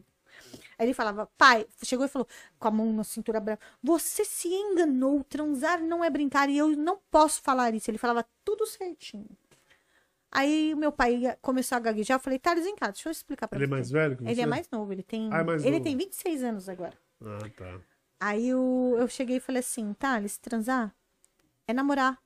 Namorar é coisa de adulto. É namorar pelado. Igual, igual quando tá aparecendo na novela e a mãe manda você sair da sala. Isso que é transar. Você não pode falar sobre isso, muito menos com seus amigos e com a sua professora. Tá bom? Aí ele falou: Não, agora eu entendi que não é coisa de criança. Eu não vou mais falar disso. Putz, tá vendo? Entendeu? Então, assim, talvez na época eu nem tinha tantas ferramentas, eu não tinha informação, mas ali eu tive um insight na hora, porque eu vi que meu pai estava constrangido e tal. Por quê? Porque a gente não tem todas as respostas. A gente não vai ter. tem. A gente não sabe. Não, E aquilo que eu falei, eu, eu imagino, eu me colocando no lugar do seu pai, né? Uma criança, meu filho, com seis anos, joga isso na minha cara de uma hora pra outra. Sim, Sim. É É, difícil né? até você. Elaborar, né? Nossa, Ah, meu irmão senhora. era foda. Ele uma vez chegou pro meu pai e falou assim: pai, eu vi a propaganda das camisinhas de time na televisão. e eu vi você fazer xixi, você não usa camisinha. Ele achava que a pessoa vestia a camisinha e saía. Sim, sim. Porque Ele já tinha entendido que era no frio, pinto, essas coisas. é. Só que ele não entendia. Aí o meu pai. Então, Thales, lembra aquela história do transar? Então, a camisinha é pra usar só quando for transar. Aí ele. Aí, ó, meu irmão, ele era cheio das. Já entendi, é pra não, não encostar o peru na mulher, né? então meu pai falou: é isso. Isso, é, vamos deixar Mas assim. aí a criança, tipo assim, a- criança, às vezes, ela mesma dá uma ferramenta pra você ter uma saída. De, sabe? Permite. Se você respira, É. o tempo que você respira, a criança mesmo já solta. Então é isso. Eu acho que tem que ser na hora que ela. E não só sobre sexualidade, sobre tudo. Por exemplo, criminalidade. Entendeu? Agora, uma coisa que é muito importante, muito importante desde sempre, Olha lá, é querendo que, a invadir. mãe, é que a mãe e o pai e professores, na medida do possível, sempre ensinem as áreas que as crianças não devem nunca, sob nenhuma hipótese, ser tocadas. Ah, sim, isso é importante. Sabe? E quando é carinho e quando não é. E principalmente, pais e mães têm que aprender a respeitar quando a criança não quer aproximação de alguém. É, não, não sei. Eu quero deixar claro aqui uma coisa que eu vejo muita gente falando, não, quando, quando a criança não quer a pessoa perto, tem alguma coisa. Nem sempre tem alguma coisa. Às vezes a criança é igual adulto, às vezes ela só não foi com a cara. Sim. É normal, a gente não tem pessoa, não foi com a cara. Criança não foi com a cara daquele adulto, beleza. Não significa que o cara é um predador sexual. Mas ela merece ser respeitada. Do mesmo jeito, ela tem o direito de não ir com a cara de alguém. Por quê? Porque pode ser que seja isso, pode não ser. Então, na via das dúvidas, Que é aquela velha história, né? A, a mãe, ou o pai, ou sei lá.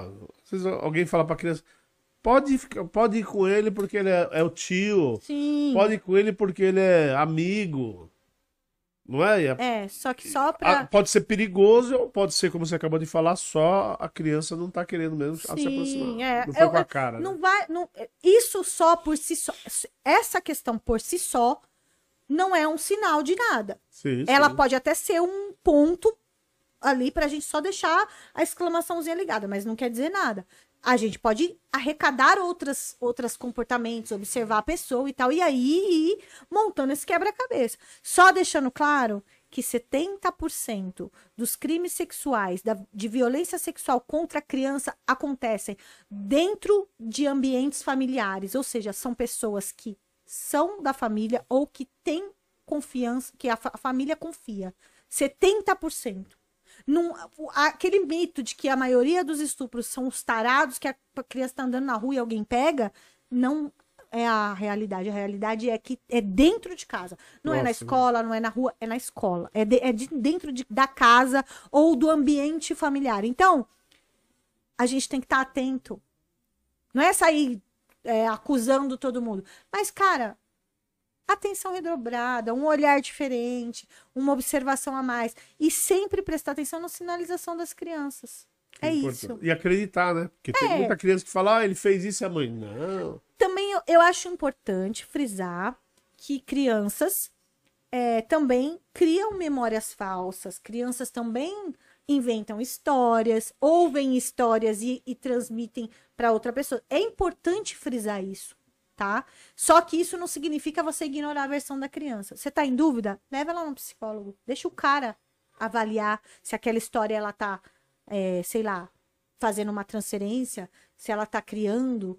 E se ela tá criando, tem alguma coisa errada, porque criança não cria história sexual. Não, mas, mas também Entendeu? tem um porém. Que nem você falou levar num psicólogo. Mas eh, se a mãe não tiver condição, é só observar o, o, o, comportamento da criança junto à pessoa que ela. Ah, sim, mas não é. Não é? Eu nem falo de levar no psicólogo só na. Pago, não. Leva no CAP. Sim, sim, sim, lógico, né? lógico, lógico. Eu, eu tô falando agora como. como eu levaria. Assim, no CAPS, eu procuraria. Por quê? Porque assim. A, a preocupação número um hoje na sociedade é julgar mal o adulto. E para isso a gente a gente invisibiliza a criança. E não é isso. A gente tem que levar em conta o que a criança está falando.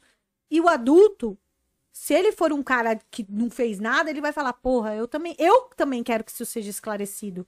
É parte dele, ele não vai ficar, ah, eu tô ofendido. Cara, uma criança. Mas tem muita gente hoje em dia, muito adulto hoje em dia, que no, hoje não afaga uma, uma, criança, não faz nada com medo de Sim. confundirem, né?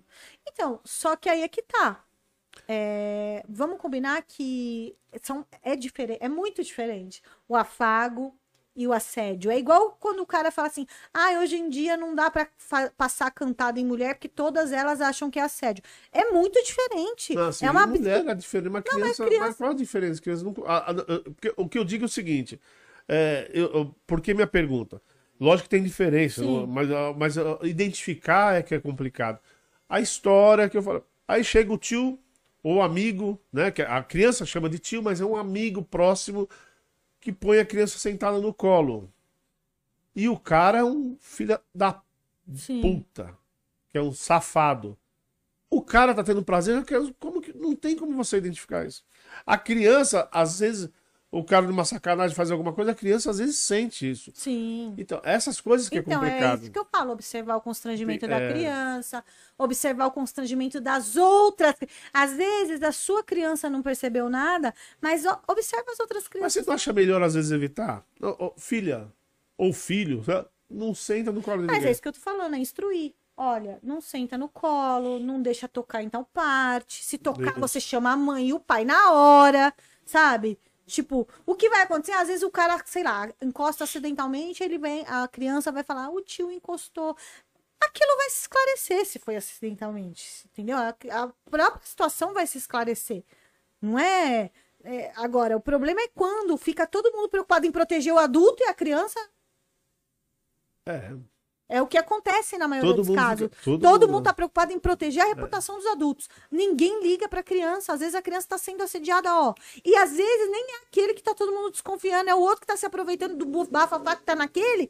E, e por quê? Porque ninguém dá ouvidos para a criança. Ninguém para para ouvir a versão da criança, é. entender que às vezes ela tá falando, sei lá, ela fala o tio e é outro tio que ela nem chama de tio, mas que alguma outra criança chama e ela quer. Tem todo um contexto. Por isso que eu falo, a melhor coisa é ouve, acolhe, entende, deixa ela falar, deixa ela se expressar, leva em alguém que é especialista, se for o caso, se você tiver dúvida. Mas assim, a reputação do adulto, ela é secundária. A prioridade é a criança. Entendi. Mas aqui, ó, entre nós, entre nós aqui tem um sempre negócio. A gente tava falando até agora há pouco de, de quando falar de, da, da sexualidade, começou a namorar e tal. Aqui eu sempre fui assim. Em casa, meus filhos todos não. é, eu não deixar beber de- até os 18 anos. Aí você fala assim, ah, por quê? Não sei o quê. Porque eu acho que é a hora que eles têm mais ou menos uma consciência do que estão fazendo. Então aqui nenhum bebeu antes dos 18 anos na minha frente. Se bebeu fora, eles esconderam de mim. É, sexualidade, a gente aqui também sempre foi muito aberto. Aliás, até demais. A minha, a minha esposa, ela brigava às vezes comigo de coisas que eu contava na frente deles mais novo. Porque assim, porque eu fui criado assim também. Não, não é, meu pai, minha mãe também foi muito tranquilo com isso. Então eu sempre fui criado muitas. Mas eu sempre tenho, eu- na minha cabeça, eu sempre tive, tive um limite para tudo. Para conversar sobre sexo, sempre foi aberto. Agora, para começar, a- a- no, no caso da na minha filha, eu não tive tanta participação nesse sentido, mas eu falo, mas na minha cabeça, no caso de menina, é, é, eu já não conversava, eu já não conversava muito. Eu achava que a mãe tinha que conversar. Mas para namorar, homem e menina, para mim, acima dos. Tem que ser no mínimo 16 anos para falar que tá namorando.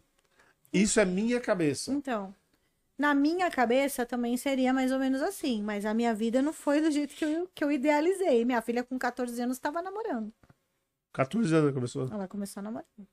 Ela namorava, foi- levou um namorado pra dentro de casa. E aí, com 15, ela falou pra mim: "Mãe, eu quero começar a transar". E aí eu ia fazer o quê? Eu ia falar: "Não, tá proibida". E aí ela ia começar a transar do mesmo jeito, porque com a minha Faz mãe foi: né? "Tô proibida" e Verdade. eu transei. A minha É. mãe falou: "Você tá proibido". E eu transei. Faz O que, que eu fiz? Eu falei, então beleza, você tá pensando nisso? Primeiro de tudo, a gente tem que achar um médico. Eu vou te levar em um, em outro. Até você falar, eu quero essa médica ou esse médico pra cuidar de mim. Segundo, método contraceptivo. Você vai aprender a colocar a camisinha pra não precisar confiar em nenhum menino. Você vai precisar, é, você vai é, aprender a se defender se for um caso de abuso, a identificar. A gente vai falar de tudo isso. E, cara, assim foi feito. Ela foi ao médico. Enquanto a gente não achou um médico, enquanto a gente não achou o remédio. E eu achei fofo, porque ela esperou, inclusive, dois meses do remédio, pra, porque a médica falou que demora dois meses pra fazer efeito, pra falar, mãe, a partir de agora nós vamos transar com camisinha, mas eu já tô tomando remédio. Então, assim, na minha casa, eu idealizei também que seria com 18 anos. E pra- sua cabeça? Cara. Quando ela falou isso? Fala. foi assim, eu fiquei eu fiquei lisonjeada por ela ter confiado em mim, Sim, porém eu isso fiquei assim desesperada ao mesmo tempo, porque eu falei, cara, tá bom. Mas se não confiasse, ela nem ia falar, né? É, exatamente. Ia Ela- fazer, você ia saber a minha mãe depois. dizia assim: Eu quero saber antes de todo mundo quando você for transar. Eu quero que você me avise antes. Eu cheguei amanhã, amanhã eu vou transar. Minha mãe falou: Então amanhã você não vai sair de casa. Aí eu transei no outro dia e falei: Mãe, agora já transei. Que absurdo! Eu falei: Agora já era. Eu tinha 17 anos, foi assim que aconteceu. Então eu não queria a mesma coisa. Só que eu também não queria. é, eu não queria incentivá-la. Mas eu vi que era um momento que, não, que, cara, eu tinha que agir, não era sobre mim. Uma coisa que eu tinha que. Todo dia eu pensava, caraca, mas isso não é sobre mim. É sobre minha filha. Não é sobre mim. Não é sobre o que eu acho. Não é sobre o que eu idealizei, não é sobre o que eu esperava. É a vida dela, não é sobre mim. Então eu vou ter que fazer o melhor pra ela. E o melhor pra ela é evitar é, uma gravidez indesejada, evitar doenças, saber se defender do Mas abuso. você também tinha uma confiança do caramba nela pra você falar, pode.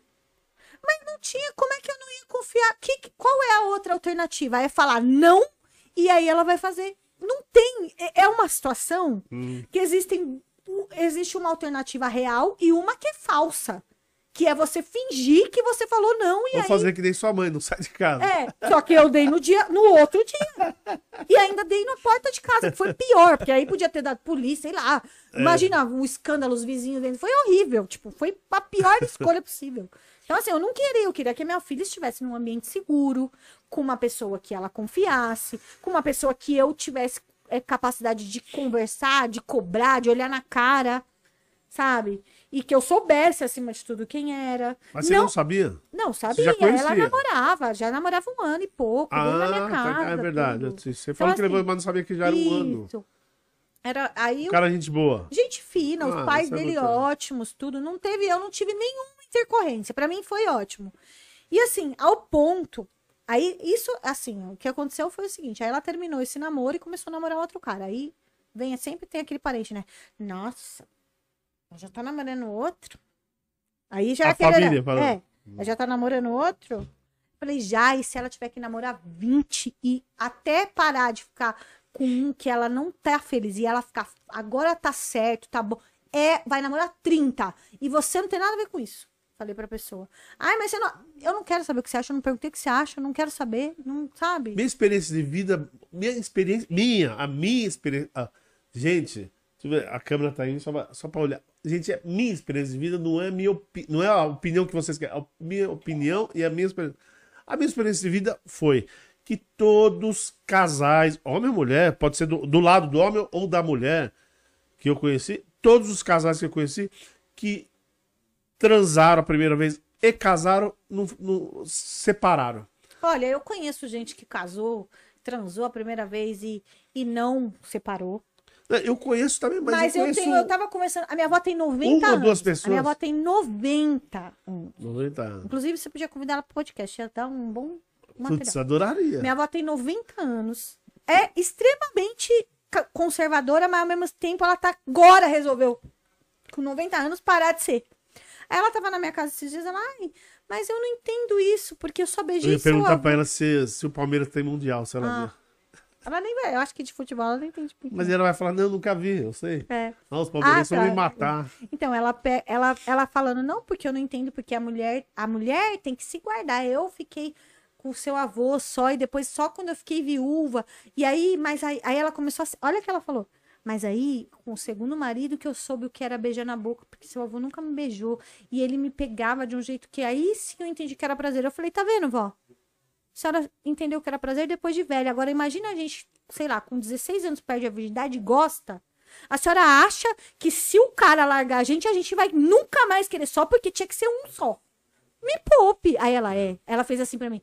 É verdade, porque se eu não tivesse 90 anos, tivesse com mais dor do que outra coisa, eu também ia querer mais. Eu, eu fui criado nessa cultura. Mas eu fui criado nessa cultura de ter um, uma, uma pessoa só na vida, Ah, minha da mãe, vida. coitada, minha mãe Mas eu uma- era- minha mãe morreu frustrada, porque quando minha mãe morreu, eu- já tinha namorado mais que, que tudo na Mas, vida. tô- Imagina mas, agora. mas eu aprendi ao longo da vida que experiência não minha, de pessoas próximas, que não dá certo. Aí não é que eu falo assim, pô, não, não vai casar. Não, não vou falar nunca pra alguém falar, não caso com a primeira pessoa que você transa. Eu só gostaria que as pessoas conhecessem o corpo, conhecessem a sexualidade, conhecessem tudo isso, pra depois eu falar assim, porra, esse é o cara. Eu já tenho outra opinião. Eu já acho que nem exista o cara. Eu já acho que nem exista a pessoa. Não, o cara Eu acho naquele momento pode ser. Hoje em dia tem um certo. monte. É. Então, eu acho que o casamento ele vai dando certo no dia a dia e até a hora que não dá mais e tudo bem. Não precisa. Eu acho que a gente tem que tirar uma coisa que eu tirei da, da cabeça da minha filha porque eu tirei da minha também é a obrigação de ser para sempre. Para mim tem que ser saudável a relação. Enquanto for saudável, ambos estiverem tirando proveito favorável daquela relação, vamos continuar. Quando começa a ser uma coisa que é desgastante, que é onerosa, que é pesada, que é do- dolorosa, que é qualquer coisa de ruim, cara, não tem por que ficar insistindo. Então, assim, na minha cabeça, o pra sempre, ele é. Só vai existir. sempre, sempre acaba, É, né? Não, Como diz a até, música, né? pode até não acabar. Do Mas a gente só vai saber se foi pra sempre quando a gente morrer. O pra sempre. Não existe um pra sempre eu viva. Não existe. Só quando eu morrer. Aí alguém vai falar: Nossa, foi pra sempre, hein?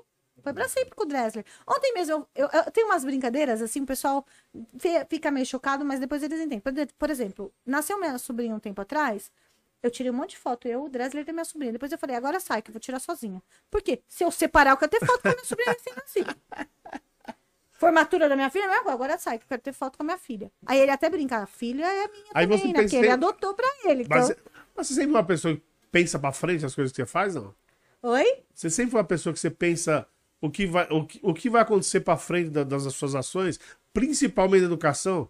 Sim. Eu sempre eduquei meu filho assim, eu, eu vou fazer isso com ele hoje, eu sei que pra Ah, frente... eu penso, mas eu Pensa? não penso muito pra frente. Tipo, eu- sou enxadrista, né? Então eu penso pra frente, mas eu também É. não sou nenhuma enxadrista grão-mestre. Então não é tanto, não é? Eu não tenho duas mil jogadas variáveis na frente. Então tem umas duas ou três, assim, que Sim, eu sim. imagino. Mas mesmo assim, é, a gente erra. Entendeu? Então por isso que eu falo, cara, pode estar ótimo. Não, mas que hoje, nem a tá- responsabilidade que você falou que su- sua filha tem a responsabilidade de, de cuidar da roupa. Ponto.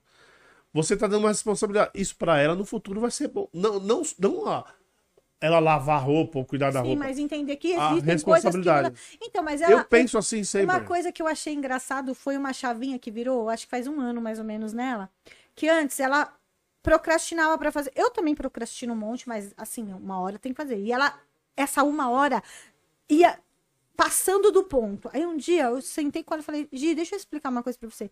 Existem coisas que por mais que a gente não queira, elas têm que ser feitas. Quer ver um exemplo? Você vai no banheiro, você caga, você não tem como limpar a bunda depois. Você tem, você vai fazer essa escolha. O que, que vai Eu vou acontecer? no banheiro. Você você continua.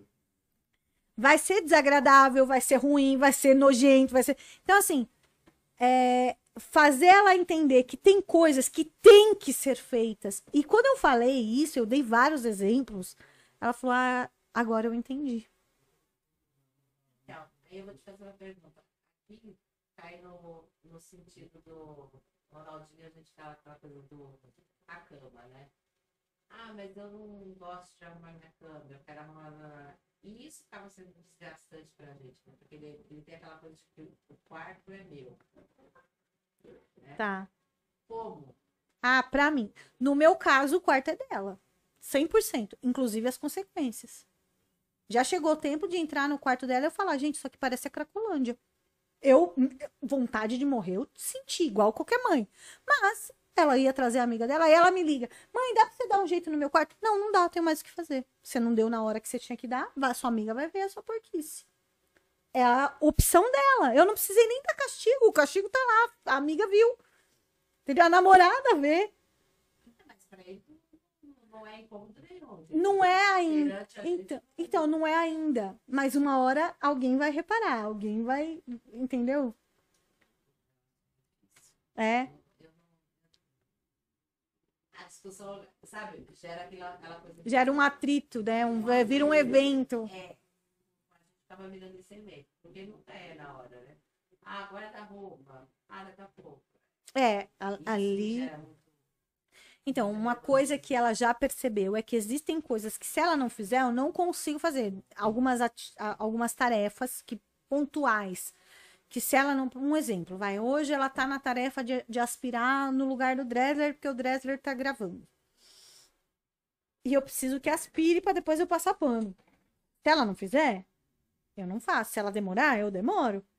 Então, ela já entendeu que é um processo e que se ela não fizer, tudo bem, uma hora eu vou acabar fazendo. Que teoricamente é isso que eles usam contra a gente. A técnica deles é: eu não vou fazer porque minha mãe vai ficar de saco cheio com esse quarto, ela vai encher meu saco, mas ela vai fazer. E aí foi onde eu falei: eu não faço, não vou fazer. Aí a Giovana começou a receber amigos, namorados e tal. Ela pensou, minha mãe não vai. E eu falava, não limpo o quarto. Então, A pessoa chega na minha casa, tá limpa, e o, banheiro, o quarto dela tá imundo. E é o quarto e o banheiro, porque ela tem um banheiro dela. Tá imundo. Problema seu. Eu não quero. Ah, alguém vem falar, mas ah, coisa da mãe. Você acha isso? Paciência. Problema seu. Vai lá na sua casa e reclama pra sua mãe. Aqui na minha casa, o quarto e o banheiro é problema dela. E o que ela tem que fazer na casa, ela tem que fazer.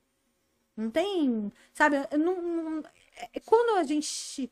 Quando eu falo que ai, não tem essa, esse ponto de precisar nem brigar mais e tal, parece é, ilusório, mas é por causa da construção que foi feita. E também porque eu tenho isso de. Nem tudo é, é, é, é derradeiro, né? Tem, dá, tem coisas que eu consigo flexibilizar, e aí quando eu falo, aquilo tem um valor. Porque tem tam- também que quando a gente é, potencializa muito todas as coisas, nenhuma tem mais a. Já vira rotina a- aquela situação de atrito constante. Então, não vale. Para eles não vão. Um, um drama a mais que a gente faça, um, um aperto a mais que a gente faça, também não tem valor, porque a gente já aperta para tudo, né? Então, talvez por isso.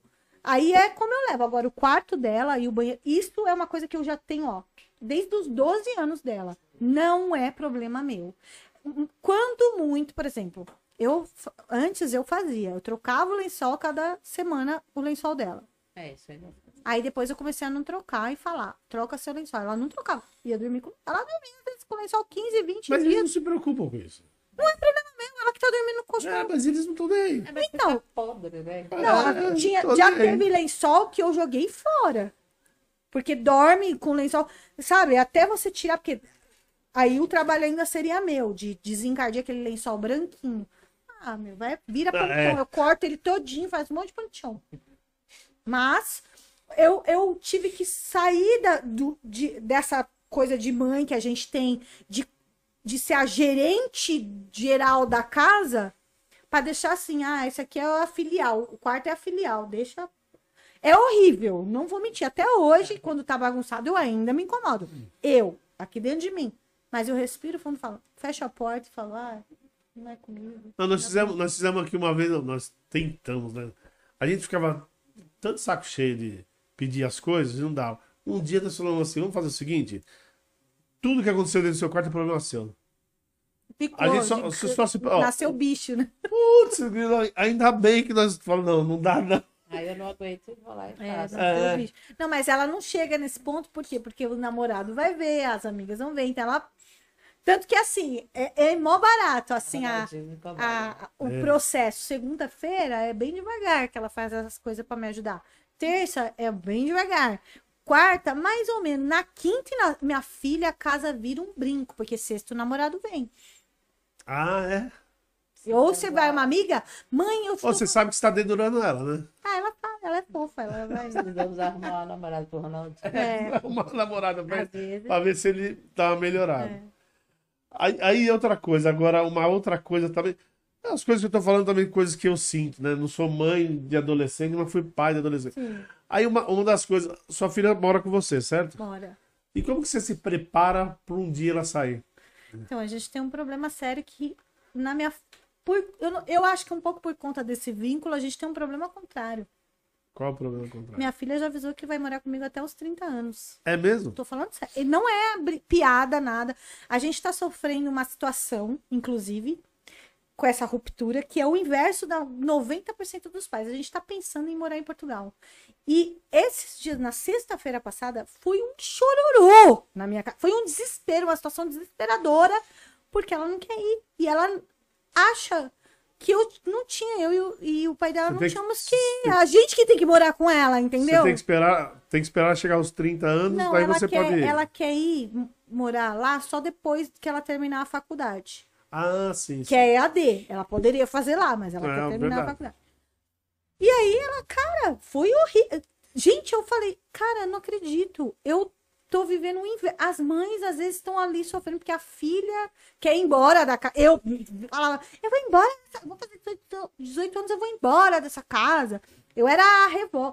A minha filha, meu, antes dos 30 eu não quero.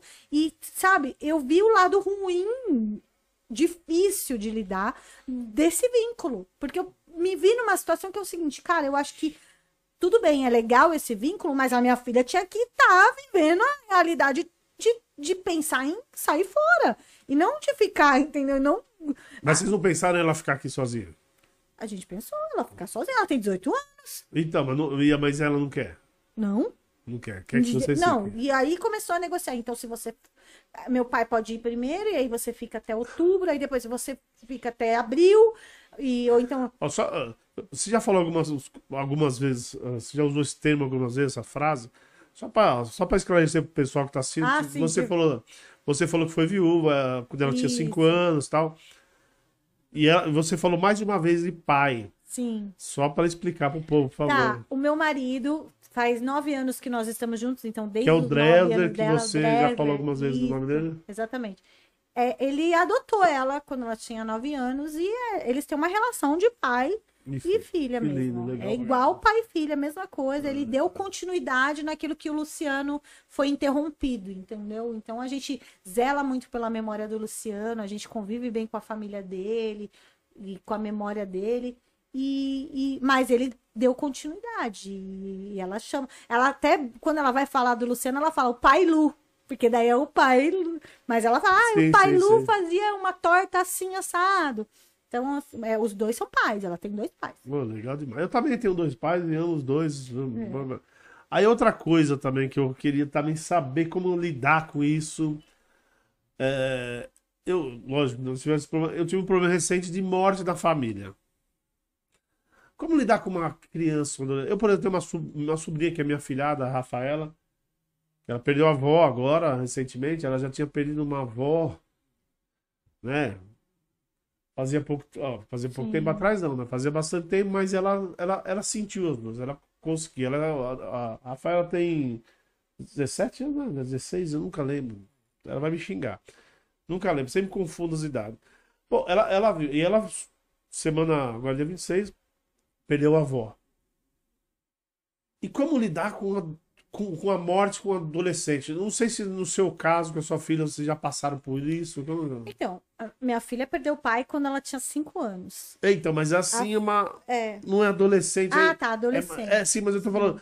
Porque cinco anos eu sei que também é doído, mas é mais fácil.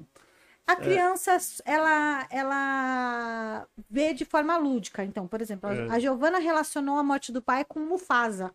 Então, ela, Sim, ela se colocou. Leão, é, tá. ela é o Mufasa. Meu pai tá aqui, somos um e somos mil, aquela coisa. Ela, ela internalizou isso e levou pra frente. Mas o adolescente, ele já tem total noção do que é a morte. Sim. do que a ausência para sempre até nunca mais ela vai construir momentos, memórias, lembranças, aquilo que ela arrecadou ao longo do tempo é o que ela vai ter para carregar com ela. O luto, ele tem um processo. Ele tem um processo, ele tem sete fases, né? E é, é necessário que nós passemos por todas elas. Quais são as sete Ah, eu não fases? sei de cor, mas deixa eu É, Eu não sabia dessa história. É, pra, mim, pra mim é novidade. É bem interessante. É mesmo? O luto, eu fiz um post sobre. Isso é Ah. muito legal. Porque, é, agora, dia 26, minha mãe faleceu, né? Dia 26 Ai, agora. Meus sentimentos. E aí, e- eu sei que a minha sobrinha, que eu tô falando, a Rafaela, ela sofreu bastante. Como toda a É. família sofreu, né? Mas Mas tem gente que é, sente. ela era muito próxima da minha mãe. a- e é adolescente, né? Ó, na verdade, são cinco fases, tá? Ah, É a negação e o isolamento, Ah, a raiva e a revolta, a negociação e a barganha, a depressão e a tristeza, e a aceitação e o realismo. Então, o que, que acontece? No primeiro momento, a gente nega. Não nega o fato em si, porque a gente já é adulto, mas, Mas, a não, gente não fala aí quando que acaba tudo isso? não tem prazo. Em geral, É da, é da pessoa. no geral, assim, em média, o luto, essas fases, cinco fases duram um ano. Algumas são maiores, outras são menores. Mas pode ser que dure mais para algumas pessoas, pode ser que dure menos para algumas pessoas. E eu digo, uma coisa que a gente tem uma mania é querer pular fases do luto. Então a gente não quer que a pessoa fique mal, triste. Tristeza faz parte da vida. Tristeza é importante. A pessoa precisa sentir tristeza para ela valorizar os momentos bons. A gente quer sempre proteger os nossos filhos de, de sentir tristeza. Mas a tristeza, ela é uma fase importante. E outra, a tristeza também regula o fato de que aquela, aquela ausência, ela tá realmente fazendo falta. Fica meio estranho a pessoa não ficar triste, né?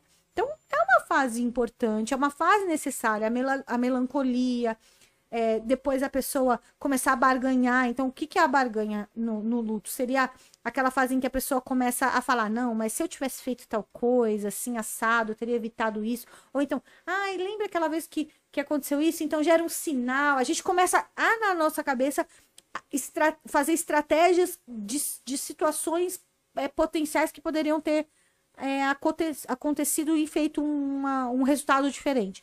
Elas fazem parte.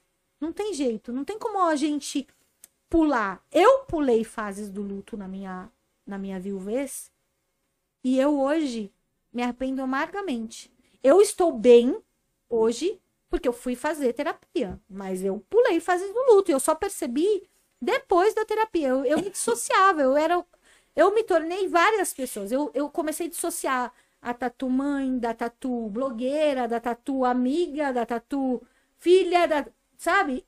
Eu não conseguia mais me ver como uma única pessoa. Por quê? Porque eu não passei pelas fases do luto.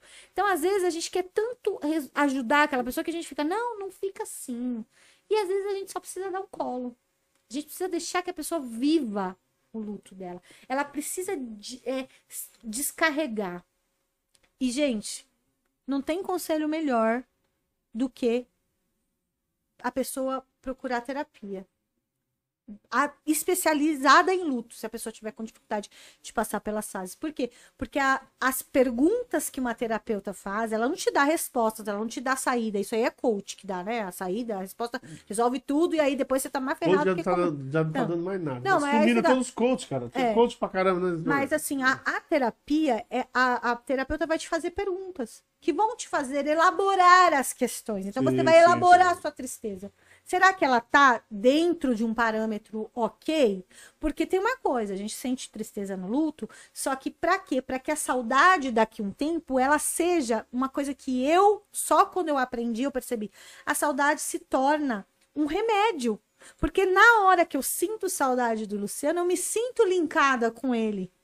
Então eu me sinto linkada com as memórias que eu construí com ele, com o amor que eu tenho por ele até hoje e com tudo que a gente construiu junto. No começo a saudade é doída, ela é um espinho. Mas com a elaboração do luto, ela se torna uma ferramenta para a gente seguir em frente. Sim. Entendeu? Porque sem saudade, por exemplo, se eu tivesse casado com outra pessoa e não sentisse saudade do Luciano, cara, então apaguei ele da minha memória, que nem eu já vi acontecer de Você ficou o quanto tempo com ele antes da. sete, seis anos, seis- quase sete anos, seis anos e um Ah, pouquinho. tempo pra caramba. É, então. E eu tenho uma amiga que, quando ela casou de novo, o marido dela não deixava ter foto do falecido, não deixava Quem não falar. o- deixava? O, marido atual. Tipo, o cara era pai dos filhos e ela não podia falar do cara. A- ao ponto de, quando ia contar uma história, tinha que fingir que era um fantasma, sei lá. é- Outra pessoa. não, não podia contar a parte que cabia ao falecido, sabe? Eu, eu já tenho outra postura. E tá aí meu marido. Um dia você vai fazer podcast com ele, você pode até perguntar. Eu tenho dois maridos. Um vivo e um morto. Sim. Eu não sou que nem falar, ah, e o seu ex-marido? Não tenho esse. Eu não separei. Né? Então, assim, eu acho que é importante a gente ter em mente que o luto, ele é, é, infelizmente, porque é triste e dói na gente ver uma jovem, uma criança, um filho, uma sobrinha que a gente ama, e a gente mesmo também, passar por isso. Mas a gente tem que passar. Não tem jeito, tem que passar, tem que vivenciar. E principalmente na adolescência, que tá calibrando as emoções. Adolescente é tudo pra mais, é tudo super, é tudo a flor da pele. Tá calibrando as emoções. Então, de repente, passar por isso na adolescência tem um lado de que ela vai aprender que a tristeza é absoluta em algum ponto, porém ela passa. Assim como a alegria, que o adolescente tem muito isso, né? De vivenciar alegrias e achar que ela é absoluta e pra sempre. Aí faz um monte de merda e depois se dá com a realidade e fala: opa, peraí, aquela alegria toda deu essa merda aqui. Um exemplo é o sexo, né? Ai, que delícia. E depois tem consequência, meu. É. Você tem que ter responsabilidade, não é só fazer sexo. Você, você tá preparado pra ter Na responsabilidade? cabeça deles acabou. né? O sexo, e ponto. É, cara, o que só- vem depois. é. Exatamente. Mas agora eu, eu queria até. Você já deu até um. Um gancho. um- é, um, é um gancho. um- E como foi a, su- a sua? Agora, nem vou falar mais de adolescente. Lógico, sua filha sempre estava com você, sempre esteve presente. Mas como foi pra você, mãe, uma filha de 5 anos? Você já contou como foi a, a morte do seu marido? Como foi sobreviver? Ou viver, né? Não sei. Então, é, eu cometi inúmeros erros. Inúmeros que hoje, olhando em perspectiva, eu não faria. É, eu, mas eu passei por isso de alguma forma, eu vivi isso, era a minha realidade e eu tinha uma coisa, um privilégio que poucas mulheres viúvas têm, poucas. E eu falo poucas porque são poucas mesmo. Eu tive apoio, eu tive amparo. A maioria das mulheres viúvas viram mero adereço de uma memória de um morto. As famílias cobram delas posturas, ao invés de olharem que ali tem uma pessoa, é um ser humano, ela está sentindo, ela ainda tem necessidades próprias, ela continua sendo alguém. Ela não tem que suprir a vontade de ninguém, nem de mãe, nem de vizinho, nem de amigo, nem da você, igreja. Você está dizendo que às vezes a família do, do, do falecido Às vezes a família Qual- da própria mãe, da própria mulher, cobra que ela continue sendo casada. não, continue sendo casada. Não é só nesse sentido, não. É em todos os sentidos. Eles castram a mulher vamos falar sexualmente, mas não é só nesse sentido, é socialmente. A mulher sair um dia com amigas, pronto, vira uma vilã, como se o, ela tivesse ido lá desenterrar o próprio marido, o corpo dele podre com os dentes, sabe? Tipo, é, é, é uma situação onde a mulher, e isso é social, é, é uma coisa cultural. E não é só da cultura brasileira. Todas as culturas, isso eu estudei, tá, gente? Eu fui atrás para falar. Todas as culturas castram a mulher viúva. A mulher viúva não tem direito de viver mais. Ela é um zero à esquerda. Então eu tive o privilégio. Eu tô aqui hoje falando da minha viuvez de forma tão aberta, de forma tão tranquila, porque eu tive privilégio. Porque outras mulheres sequer podem falar da própria viuvez. Você já imaginou uma outra mulher viúva falando aqui? Eu tenho dois maridos? Não, não dá. É, Você sabe por que ela não pode falar isso? Porque ela vai ser mal vista. Eu certamente serei mal vista por muitas pessoas, mas eu tenho apoio, eu tenho amparo. Então, essas pessoas que me veem mal, para mim, eu não tô nem aí. Porque Cagou. Eu... Caguei, porque eu, eu tenho. A, a, minha família me apoia, a família do meu falecido apoia, a família do meu atual me apoia. Então, assim, quem me importa. É, Agora, tem gente que não tem nem das pessoas próximas. Então, alguém fala, fere. Aí vai reclamar da roupa que ela usa, de onde ela vai, se ela trabalha, se ela não trabalha, se ela. Pô, a mulher tá viúva, tá, tá lá debilitada emocionalmente, às vezes não consegue cuidar do filho. Cara, eu fiquei oito dias sem comer. Você acha que eu ia conseguir cuidar da minha filha se eu não tivesse amparo? A minha filha, sei lá, tinha ficado oito dias sem tomar banho, cagada, mijada. Eu não tinha condição de sequer zelar por mim mesma. Eu perdi totalmente a noção. E as pessoas ficam em cima. Eu recentemente testemunhei uma viuvez, era de um homem, tá? E na melhor das intenções, as pessoas não tinham má intenção. Elas acham, elas têm boas, boa intenção, mas elas não têm senso, tá? Era assim: você não vai comer? Você não vai beber água? Você não vai tomar banho? Ah, já faz não sei quantos dias que você não faz isso, já faz. Cara, deixa a pessoa passar por isso. É um baque emocional perder alguém tão próximo. E, cara, diferente de qualquer outra perda, eu não vou falar de perda de filho porque eu não sei o que é perder filho, mas eu sei o que é perder uma mãe e eu sei o que é perder um marido. E eu digo, eu perdi a minha mãe. É uma dor inconsolável, porém é diferente de perder um companheiro, porque não é só pela dor da perda, é por todo um contexto. Você, você tinha um apoio você perdeu. Sabe aquela coisa de eu contava com meu marido todo dia, sei lá, para me buscar no trabalho, agora eu vou ter que pensar. Naquela hora, você não tinha que estar tá pensando nisso, mas vem tudo na tua cabeça. E a pior sensação. As mínimas coisas. Mínimas. As, mas as tem, uma, tem uma que é unânime entre as mulheres viúvas, não sei os homens, mas as mulheres é. E foi a primeira coisa que eu senti, assim, o baque que eu senti. Eu vi o meu marido ser assassinado, eu desmaiei quando eu recebi a notícia que ele morreu, mesmo eu tendo visto ele morto, eu, eu tinha esperança de que ele fosse ser salvo. Eu testemunhei durante cinco horas na delegacia. Eu revi o bandido, eu vi a arma, eu tudo. Então ficou um turbilhão de emoções. Cheguei em casa, eu tomei banho com a roupa que eu tava, toda cheia de sangue, suja. Eu entrei com roupa e tudo no chuveiro, para vocês terem uma ideia. De tão uma bilolada que eu tava. Eu tirei a blusa e esqueci de tirar o resto. Fui tirando no chuveiro. E a hora que eu me sequei, sentei na beira da cama, eu percebi uma coisa. Todo meu, todos os dias, quando eu chegava em casa, eu sentava naquela mesma beira da cama e eu contava todas as fofocas, todos os problemas, todas as questões para uma pessoa. E o meu pior dia, o pior dia da minha vida era aquela pessoa que eu não tinha para contar o pior dia da minha vida, de tudo. Eu contei problema de chefe, problema com meu pai, problema com a minha filha, problema com a minha mãe, problema com meu sapato. Todos os problemas da vida eu contei pra esse cara. No dia que ele morreu, que foi o pior dia da minha vida, que eu sentei naquela beira daquela cama e falei, cara, agora chegou a hora que eu vou contar pra esse cara que o meu dia foi uma bosta. Ele não tava lá. Foi a hora que eu dei conta. Eu tô sozinha, porque não adianta eu contar para outra pessoa o que eu queria contar para ele. Não é a mesma coisa, não é igual. E aí eu entrei num, num, numa espiral de pensamentos malucos e loucos e eu não queria mais comer. Cara, para mim não fazia sentido mais nada, porque eu queria contar. E você fica preso naquilo, sabe? É um negócio que te suga. É uma coisa que te é um imã, não sei te explicar. É um buraco que você entra. E eu fiquei oito dias assim, porque eu não conseguia falar com ninguém, eu não conseguia comer, eu não conseguia beber água direito, eu não conseguia Reação nada. nenhuma. Nada. Pra não dizer que eu não falava com ninguém, eu falei com a minha filha, eu contei pra ela que o pai dela morreu. O resto, as pessoas vinham, eu, eu tava apática, eu não conversava, eu não queria falar, eu não queria nada. No oitavo dia, a minha sogra no telefone me falou uma coisa que daí deu uma. Né? Ela falou assim pra mim: Se foi pro meu filho morrer, pra você morrer também e ficar desse jeito, era melhor ele nem ter te salvado. Ele morreu em vão.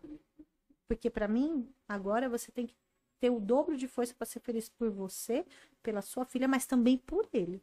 Porque ele morreu pra te salvar. Quando ela me falou isso, virou a minha chavinha. Eu falei, cara, eu não posso me entregar. Eu ainda não tava legal, eu ainda não tava bem, mas eu pensei, eu vou ter que me esforçar pra comer, pra beber água, pra tomar banho, pra ser uma pessoa, pelo menos, de sobrevida até eu passar por tudo isso. E ela tava certa, a cobrança dela não foi errada, ela tava certa. O cara morreu pra me salvar, e aí eu morro também, o que, que adiantou? É verdade. Não faria sentido. É. Mas assim, eu, eu só tô aqui hoje falando tudo isso porque eu tive esse apoio dela, do meu pai, dos meus amigos, dos amigos dele, dos irmãos dele, dos meus irmãos, dos meus tios, das minhas tias. Claro que teve tia, tio, alguém ali que falou alguma bosta. Sempre tem, né? Família, parente no caso, sempre tem alguém que fala merda. Acontece. é. Mas eu só tô aqui porque eu tive apoio. E é a minoria que tem. É um privilégio que eu tive. É, e você, você, você tem contato com. Já teve contato, ou, de, ou sei lá, algum- algumas seguidoras suas são viúvas e conta Todos história. os dias. Ontem mesmo, hoje mesmo, eu tava de manhã conversando com uma. É de partir o coração. Essa uma que eu tava conversando hoje, ela faz um mês que ela perdeu o marido. Putz, viu? Recente e tudo. E foi assim, de repente também. Ele teve um infarto na frente dela e do filho. E ele tinha 34 anos. Nossa, Tipo, então. eu não sei se é 34 ou 36. Foi muito assim, novo inesperado. É. E assim, eu me sinto. Ao, me- ao mesmo tempo que eu me sinto agraciada pela forma como elas me veem como um refúgio, eu me sinto mal porque eu não tenho o que fazer para arrancar a dor delas. Não existe remédio. Elas têm que passar por É, isso. não tem o que fazer. tem É horrível fazer. essa sensação, porque, assim, é a mesma coisa que eu sinto com pais e mães também, às vezes, que vêm pedir conselho com filhos que têm problema. Gente, eu não tenho, eu não tenho todas as respostas, eu não tenho como resolver. Infelizmente, eu não, não sei. Cada caso é um caso, e, e eu não sou, é, sei lá, nem, nem heroína, nada. Eu só sou uma pessoa que estou dividindo minha vivência com as pessoas. E é doloroso demais você perceber que muitas pessoas estão vivendo, às vezes, a mesma coisa que você, só que não dá, a solução não é a mesma. E outra, eu não recomendaria a pessoa pular o luto, que nem eu me fantasiei de bem, né, depois de um tempo. Na Sim, minha cabeça sim. eu coloquei que eu tava bem, tu- mas eu não tava, eu fui ficar bem depois de três anos. Eu não tava legal, não tava boa. Eu tava achando que, eu, que, que era só lidar com as minhas várias personalidades ali que eu dissociei uma da outra e tudo bem.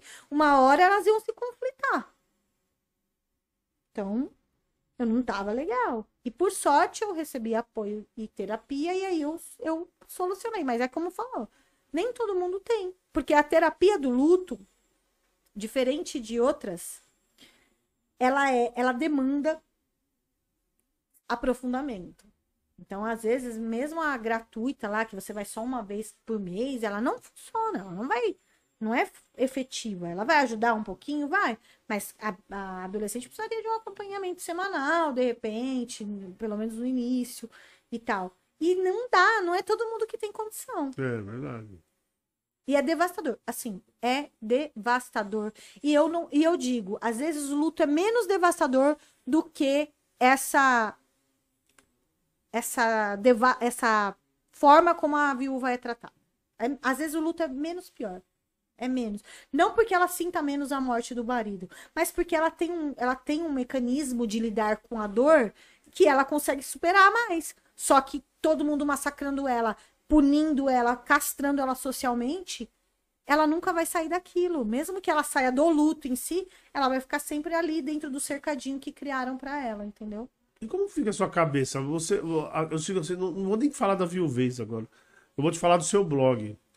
É, eu, eu, eu queria sua cabeça absorvendo todos esses problemas dos outros. Eu sei que você está aberta para isso, que você tá, é, não só de pai e mãe, de viúvas. E como que você consegue lidar com isso na sua cabeça, diga, na sua É, cabeça? assim, eu entendo, eu, eu sinto, eu sinto real, eu choro. O Dresler tá, tá do meu lado sempre. Eu choro lendo cada relato. Eu me sinto é, tocada por cada relato mesmo. Só que eu entendo que não é meu. Não é um problema meu. É uma questão que me trouxeram e que do que eu puder ajudar, eu vou ajudar. Mas não é meu. Eu não carrego pra mim o problema. Não, não, não passa a ser uma coisa que eu vá carregar comigo. Eu não fico é, remoendo. Eu, em termos de remoer, eu remoo muito mais questões de problemas com adolescentes, com os ado... Por exemplo, um adolescente me traz uma questão que ele vive dentro da casa dele. Eu remoo. Porque o adolescente não tem a quem recorrer. A mulher viúva, querendo ou não, o luto, ela, uma hora. O luto passa. Mas que tipo de história que te, te deixa mal? Porque eu sei que. Mal que me destrói. É, porque eu, eu, eu, eu sei que você deve ter uma porrada de coisas da sua, da sua cabeça, das suas costas. Mas, o que, mas é aquela que você chega. que me destrói. Por exemplo. Abuso parental. Acaba comigo. E você tem muito. Meu pai me bateu, minha mãe me expulsou de casa. Você quer ver eu querer morrer? Eu, que- eu, eu queria morrer. Eu tenho vontade de sair atirando na pessoa e pegar o filho pra mim. Expulsou porque o filho é gay. Expulsou da casa. É, bateu. Sabe? Tipo, machucou a criança. Expôs, humilhou. Essas, essas coisas me destroem, assim. Acaba com o meu dia. Acaba. Pra mim, acaba. É, mãe que, que, que viola o respeito com o filho ou com a filha. Essas coisas são. Elas me atingem direto. Eu não sei explicar, mas me atingem, sabe? Pra mim é. Eu, eu, por mim, eu ia na hora. Eu só não vou no conselho tutelar por um motivo, porque eu acho que às vezes a ruptura é pior. Às vezes o cara. o- a criança, o adolescente vive uma situação de abuso dentro da casa dela, mas ela vai viver pior se ela for tirada de lá. Tem por causa disso, mas às vezes eu faço. Eu, que nem eu participava de um grupo de mães, eu não dormia mais. Eu não O Dresser falou: sai desse grupo. Eu não dormia. Porque era a mãe tendo orgulho de contar que bateu na filha. Espancou. Orgulho? Orgulho! Não, hoje eu dei uma surra, dei um tapa na cara. Cara, juro, eu, eu ficava o dia inteiro denunciando pro Ministério Público, todo mundo aqui. Sabe? Chegou uma hora que eu falei, gente, eu não posso. Ou eu, tenho, ou eu viro logo uma juíza, né? Vou estudar e viro juíza, ou cara, não tá, é uma sobrevida. Eu não conseguia dar conta, era absurdo. E as outras mães, é isso mesmo, tem que bater mesmo. Cara, eu não consigo entender como é que alguém colocou um filho no mundo e, e tenha tamanho sadismo, porque pra mim isso é sadismo, sabe? Uma que nem eu falo, eu já vi, eu te- tenho uma amiga que já aconteceu dela falar, puta merda, eu não consegui me controlar, acabei batendo no, no meu filho. E agora eu, cara, me sinto mal. Beleza, eu entendi que foi uma reação. É uma bosta, é errado, igual, é errado, igual. Mas a mãe que vai lá e conta com eu. Cara, vai te catar, meu. Eu, pra mim, Quando se fosse um troféu, é, não, eu bato mesmo. Pra mim não tem conversa. Cara, como assim? Então, assim, é, isso é o que. Isso me tira do sério. umas perguntas aqui, deixa eu Ai, ver meu Deus, tô até com aqui. medo das perguntas, deixa eu ver. É, não, são poucas. A Tatiane Ferreira. Como não gritar com um filho desobediente? Então, a saída é respira. Lembra de uma coisa. Eu tenho aqui uma, uma, uma, uma ideia aqui que eu, de- que eu dou para as minhas seguidoras, que é o seguinte. Quando você grita com seu filho, ele ganhou, ele que te controlou. Ele sabia que você ia gritar. Então ele conseguiu te tirar do sério. Quando você vai lá, respira, vai no banheiro, pensa e fala: Bom, filho, senta aqui. Deixa eu te falar um negócio. Gasta o tempo dele com ele te ouvindo. Gasta o tempo dele com ele te, com você explicando ele. Ouve ele primeiro. Pra você só ter a, a coisa. Eu te ouvi agora, você vai me ouvir também. Ouve, deixa ele contar a versão dele das coisas.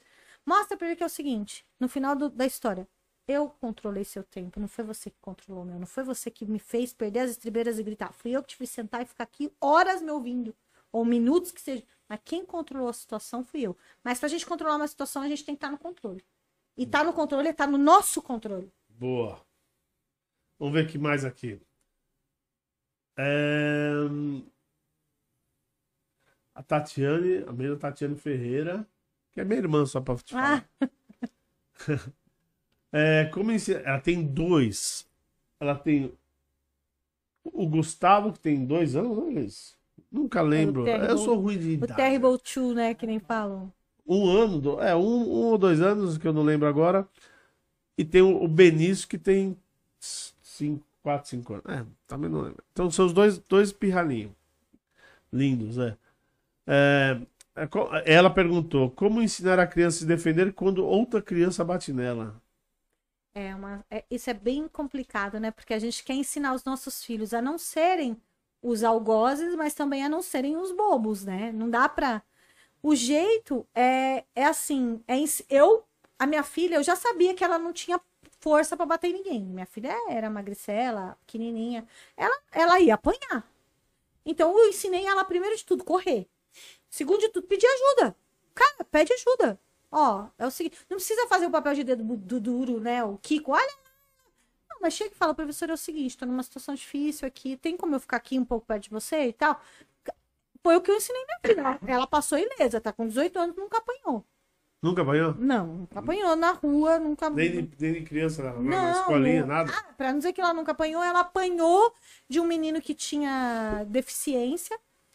E aí a, a, a diretora trouxe assim como quem diz, ah, eu trouxe só pra dizer que eu falei. Eu falei, não, então a gente tem que entender o motivo.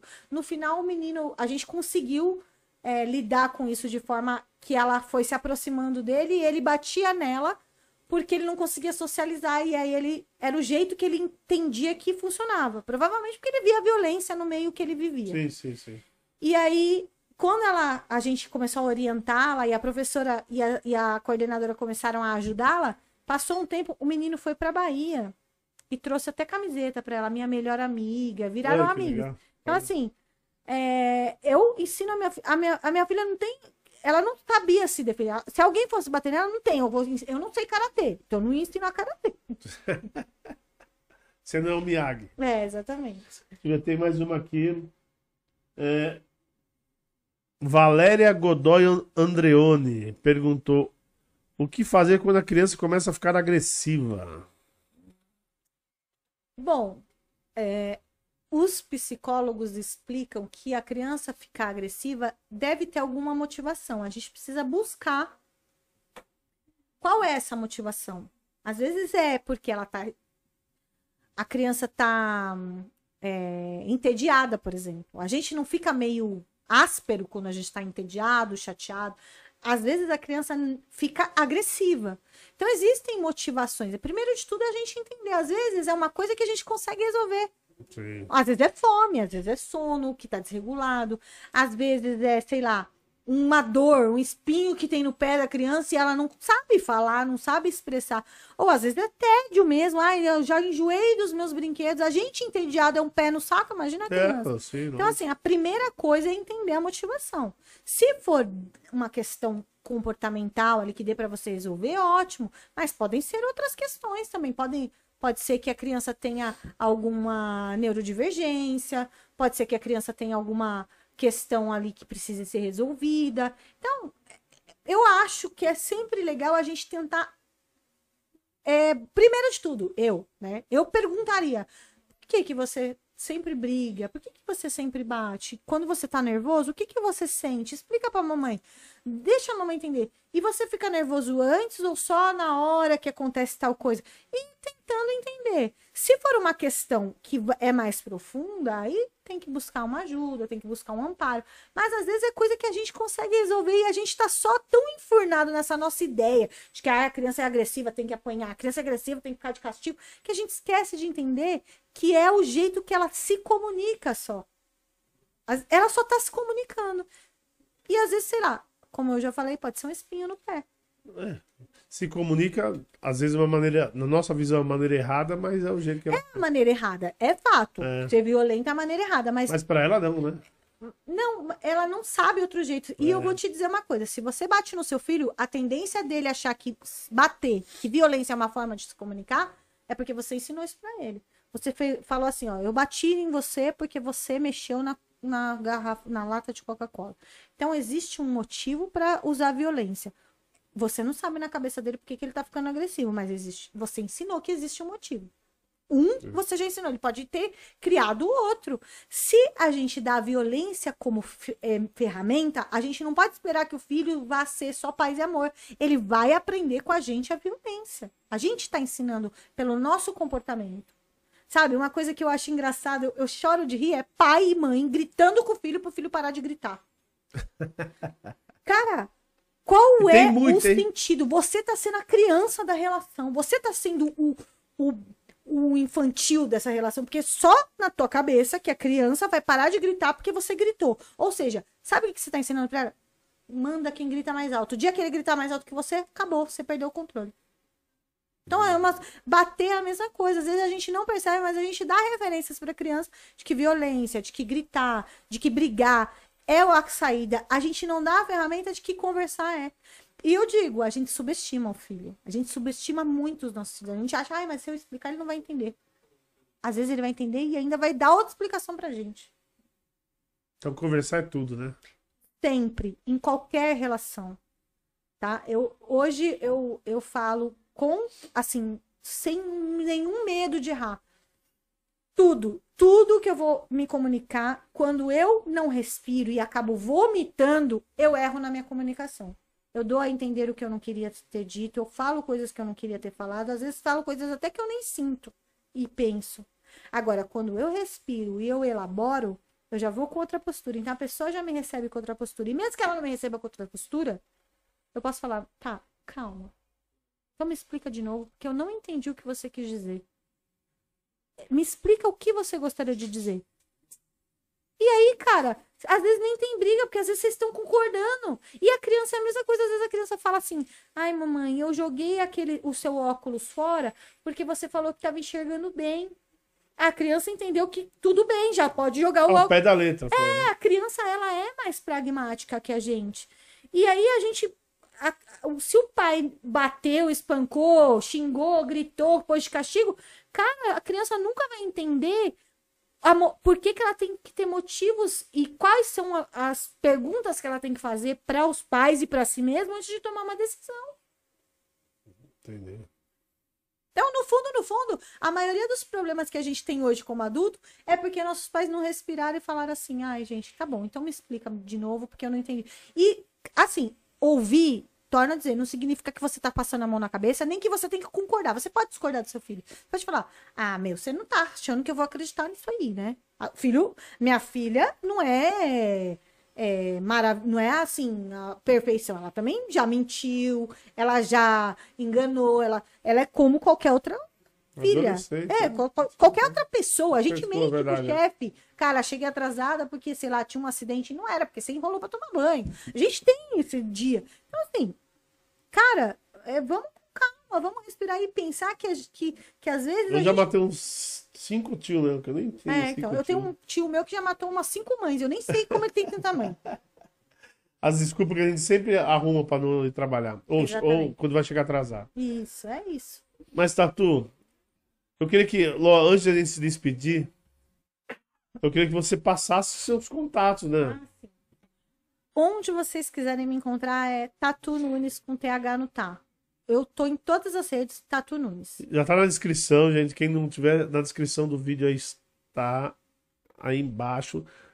É, está o blog, Isso. está, está seu Instagram, está o blog e tem um site também que eu coloquei.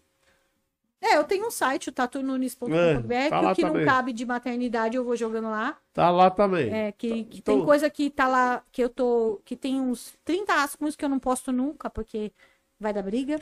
Mas, então, São mas, assuntos polêmicos. mas, quem, mas, quem, mas quem quiser te contatar, te acha fácil desses, desses canais. É só me procurar, a gente tá aberta a conversa. Assim, quiser debater, conversar, quiser argumentar, a única coisa que não me venham é defender bater em filho. Aí não adianta, eu nem converso. Fora isso, você pode falar, ah, mas eu não entendi, ou eu não concordo. Agora, bater em filho, se você gosta de bater no seu É, não, é filho. importante dizer que você é, que você tem esse blog há muito tempo, então você tem a, a- a sua experiência e a experiência que você compartilhou com outras pessoas que te Sim, seguem. E Isso, também, assim, eu sempre isso é bom, pedi pessoal, apoio é. para pessoa, para psicólogos, para terapeutas. Eu geralmente fundamento as coisas que eu falo com profissionais que, que, que compartilham da, da disciplina positiva. Não é uma coisa que um eu tiro da minha cabeça. Eu, eu só. Eu, digamos que eu seja o case de sucesso de alguns terapeutas no sentido da disciplina positiva. E lembrando, né, gente, blogueiro não é é só para você ter como referência, não vai Sim, só porque eu verdade. falei, é lei mudou. Verdade. Não, blogueira, eu sou só blogueira, eu não dito as regras e nem as leis do universo. Porque tem gente que acha que, ai, blogueiro falou, vou seguir, né, a, Só, só, só dá referência. é, né? é isso. Busquem mais informações. Peguem o que eu falei e vão atrás de outras informações, de opiniões contrárias, de, de terapeutas, de pessoas que estudaram sobre isso e fundamentem. E aí, a partir disso, vocês tomem as decisões de vocês. Mas é, é, eu não quero que- eh, dizer que, que o que eu tô falando é sem nenhuma responsabilidade. Eu assumo a responsabilidade daquilo que eu prego. E uma das coisas que eu assumo que eu prego é que eu sou contra bater em filho, primeiro porque é crime. Então, se você vier me contar que você bate no seu filho, eu vou te denunciar. Então é melhor Já nem me contar. daí, é. Mas, Tatu, eu queria agradecer sua presença. Eu adorei o papo, acho que foi muito. Vou usar uma palavra que os jovens adoram, edificante. Olha, eles nem sabem o que é. Alguns nem sabem o que é isso. É verdade. Mas foi muito bom, foi muito edu... educou Foi muito, foi muito legal. Eu, pelo menos, eu tirei um monte de dúvida que eu tinha. Tive, né? Na, na educação dos meus filhos. Mas obrigado. Eu que agradeço Obrigadão. o convite, valeu. E assim, foi um prazer conhecê-los. Eu espero que a gente transmute isso aqui para uma amizade, porque foi um papo Ô, realmente não muito tem gostoso. dúvida, a gente já, já, já, já somos amigos, já. É. Não, gente, obrigadão. Tchau É. pra vocês. Não esqueçam de dar um like, compartilhar e comentar. Isso Já, mesmo. eu sempre peço, mande aí da onde vocês estão assistindo a gente, manda o bairro, manda a cidade, só pra gente ter uma re- referência aqui, tá bom? Obrigado, gente. Abraço. Tchau.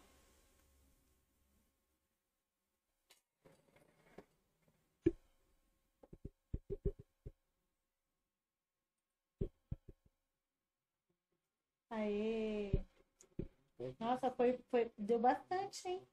Da outra vez não foi mais nosso.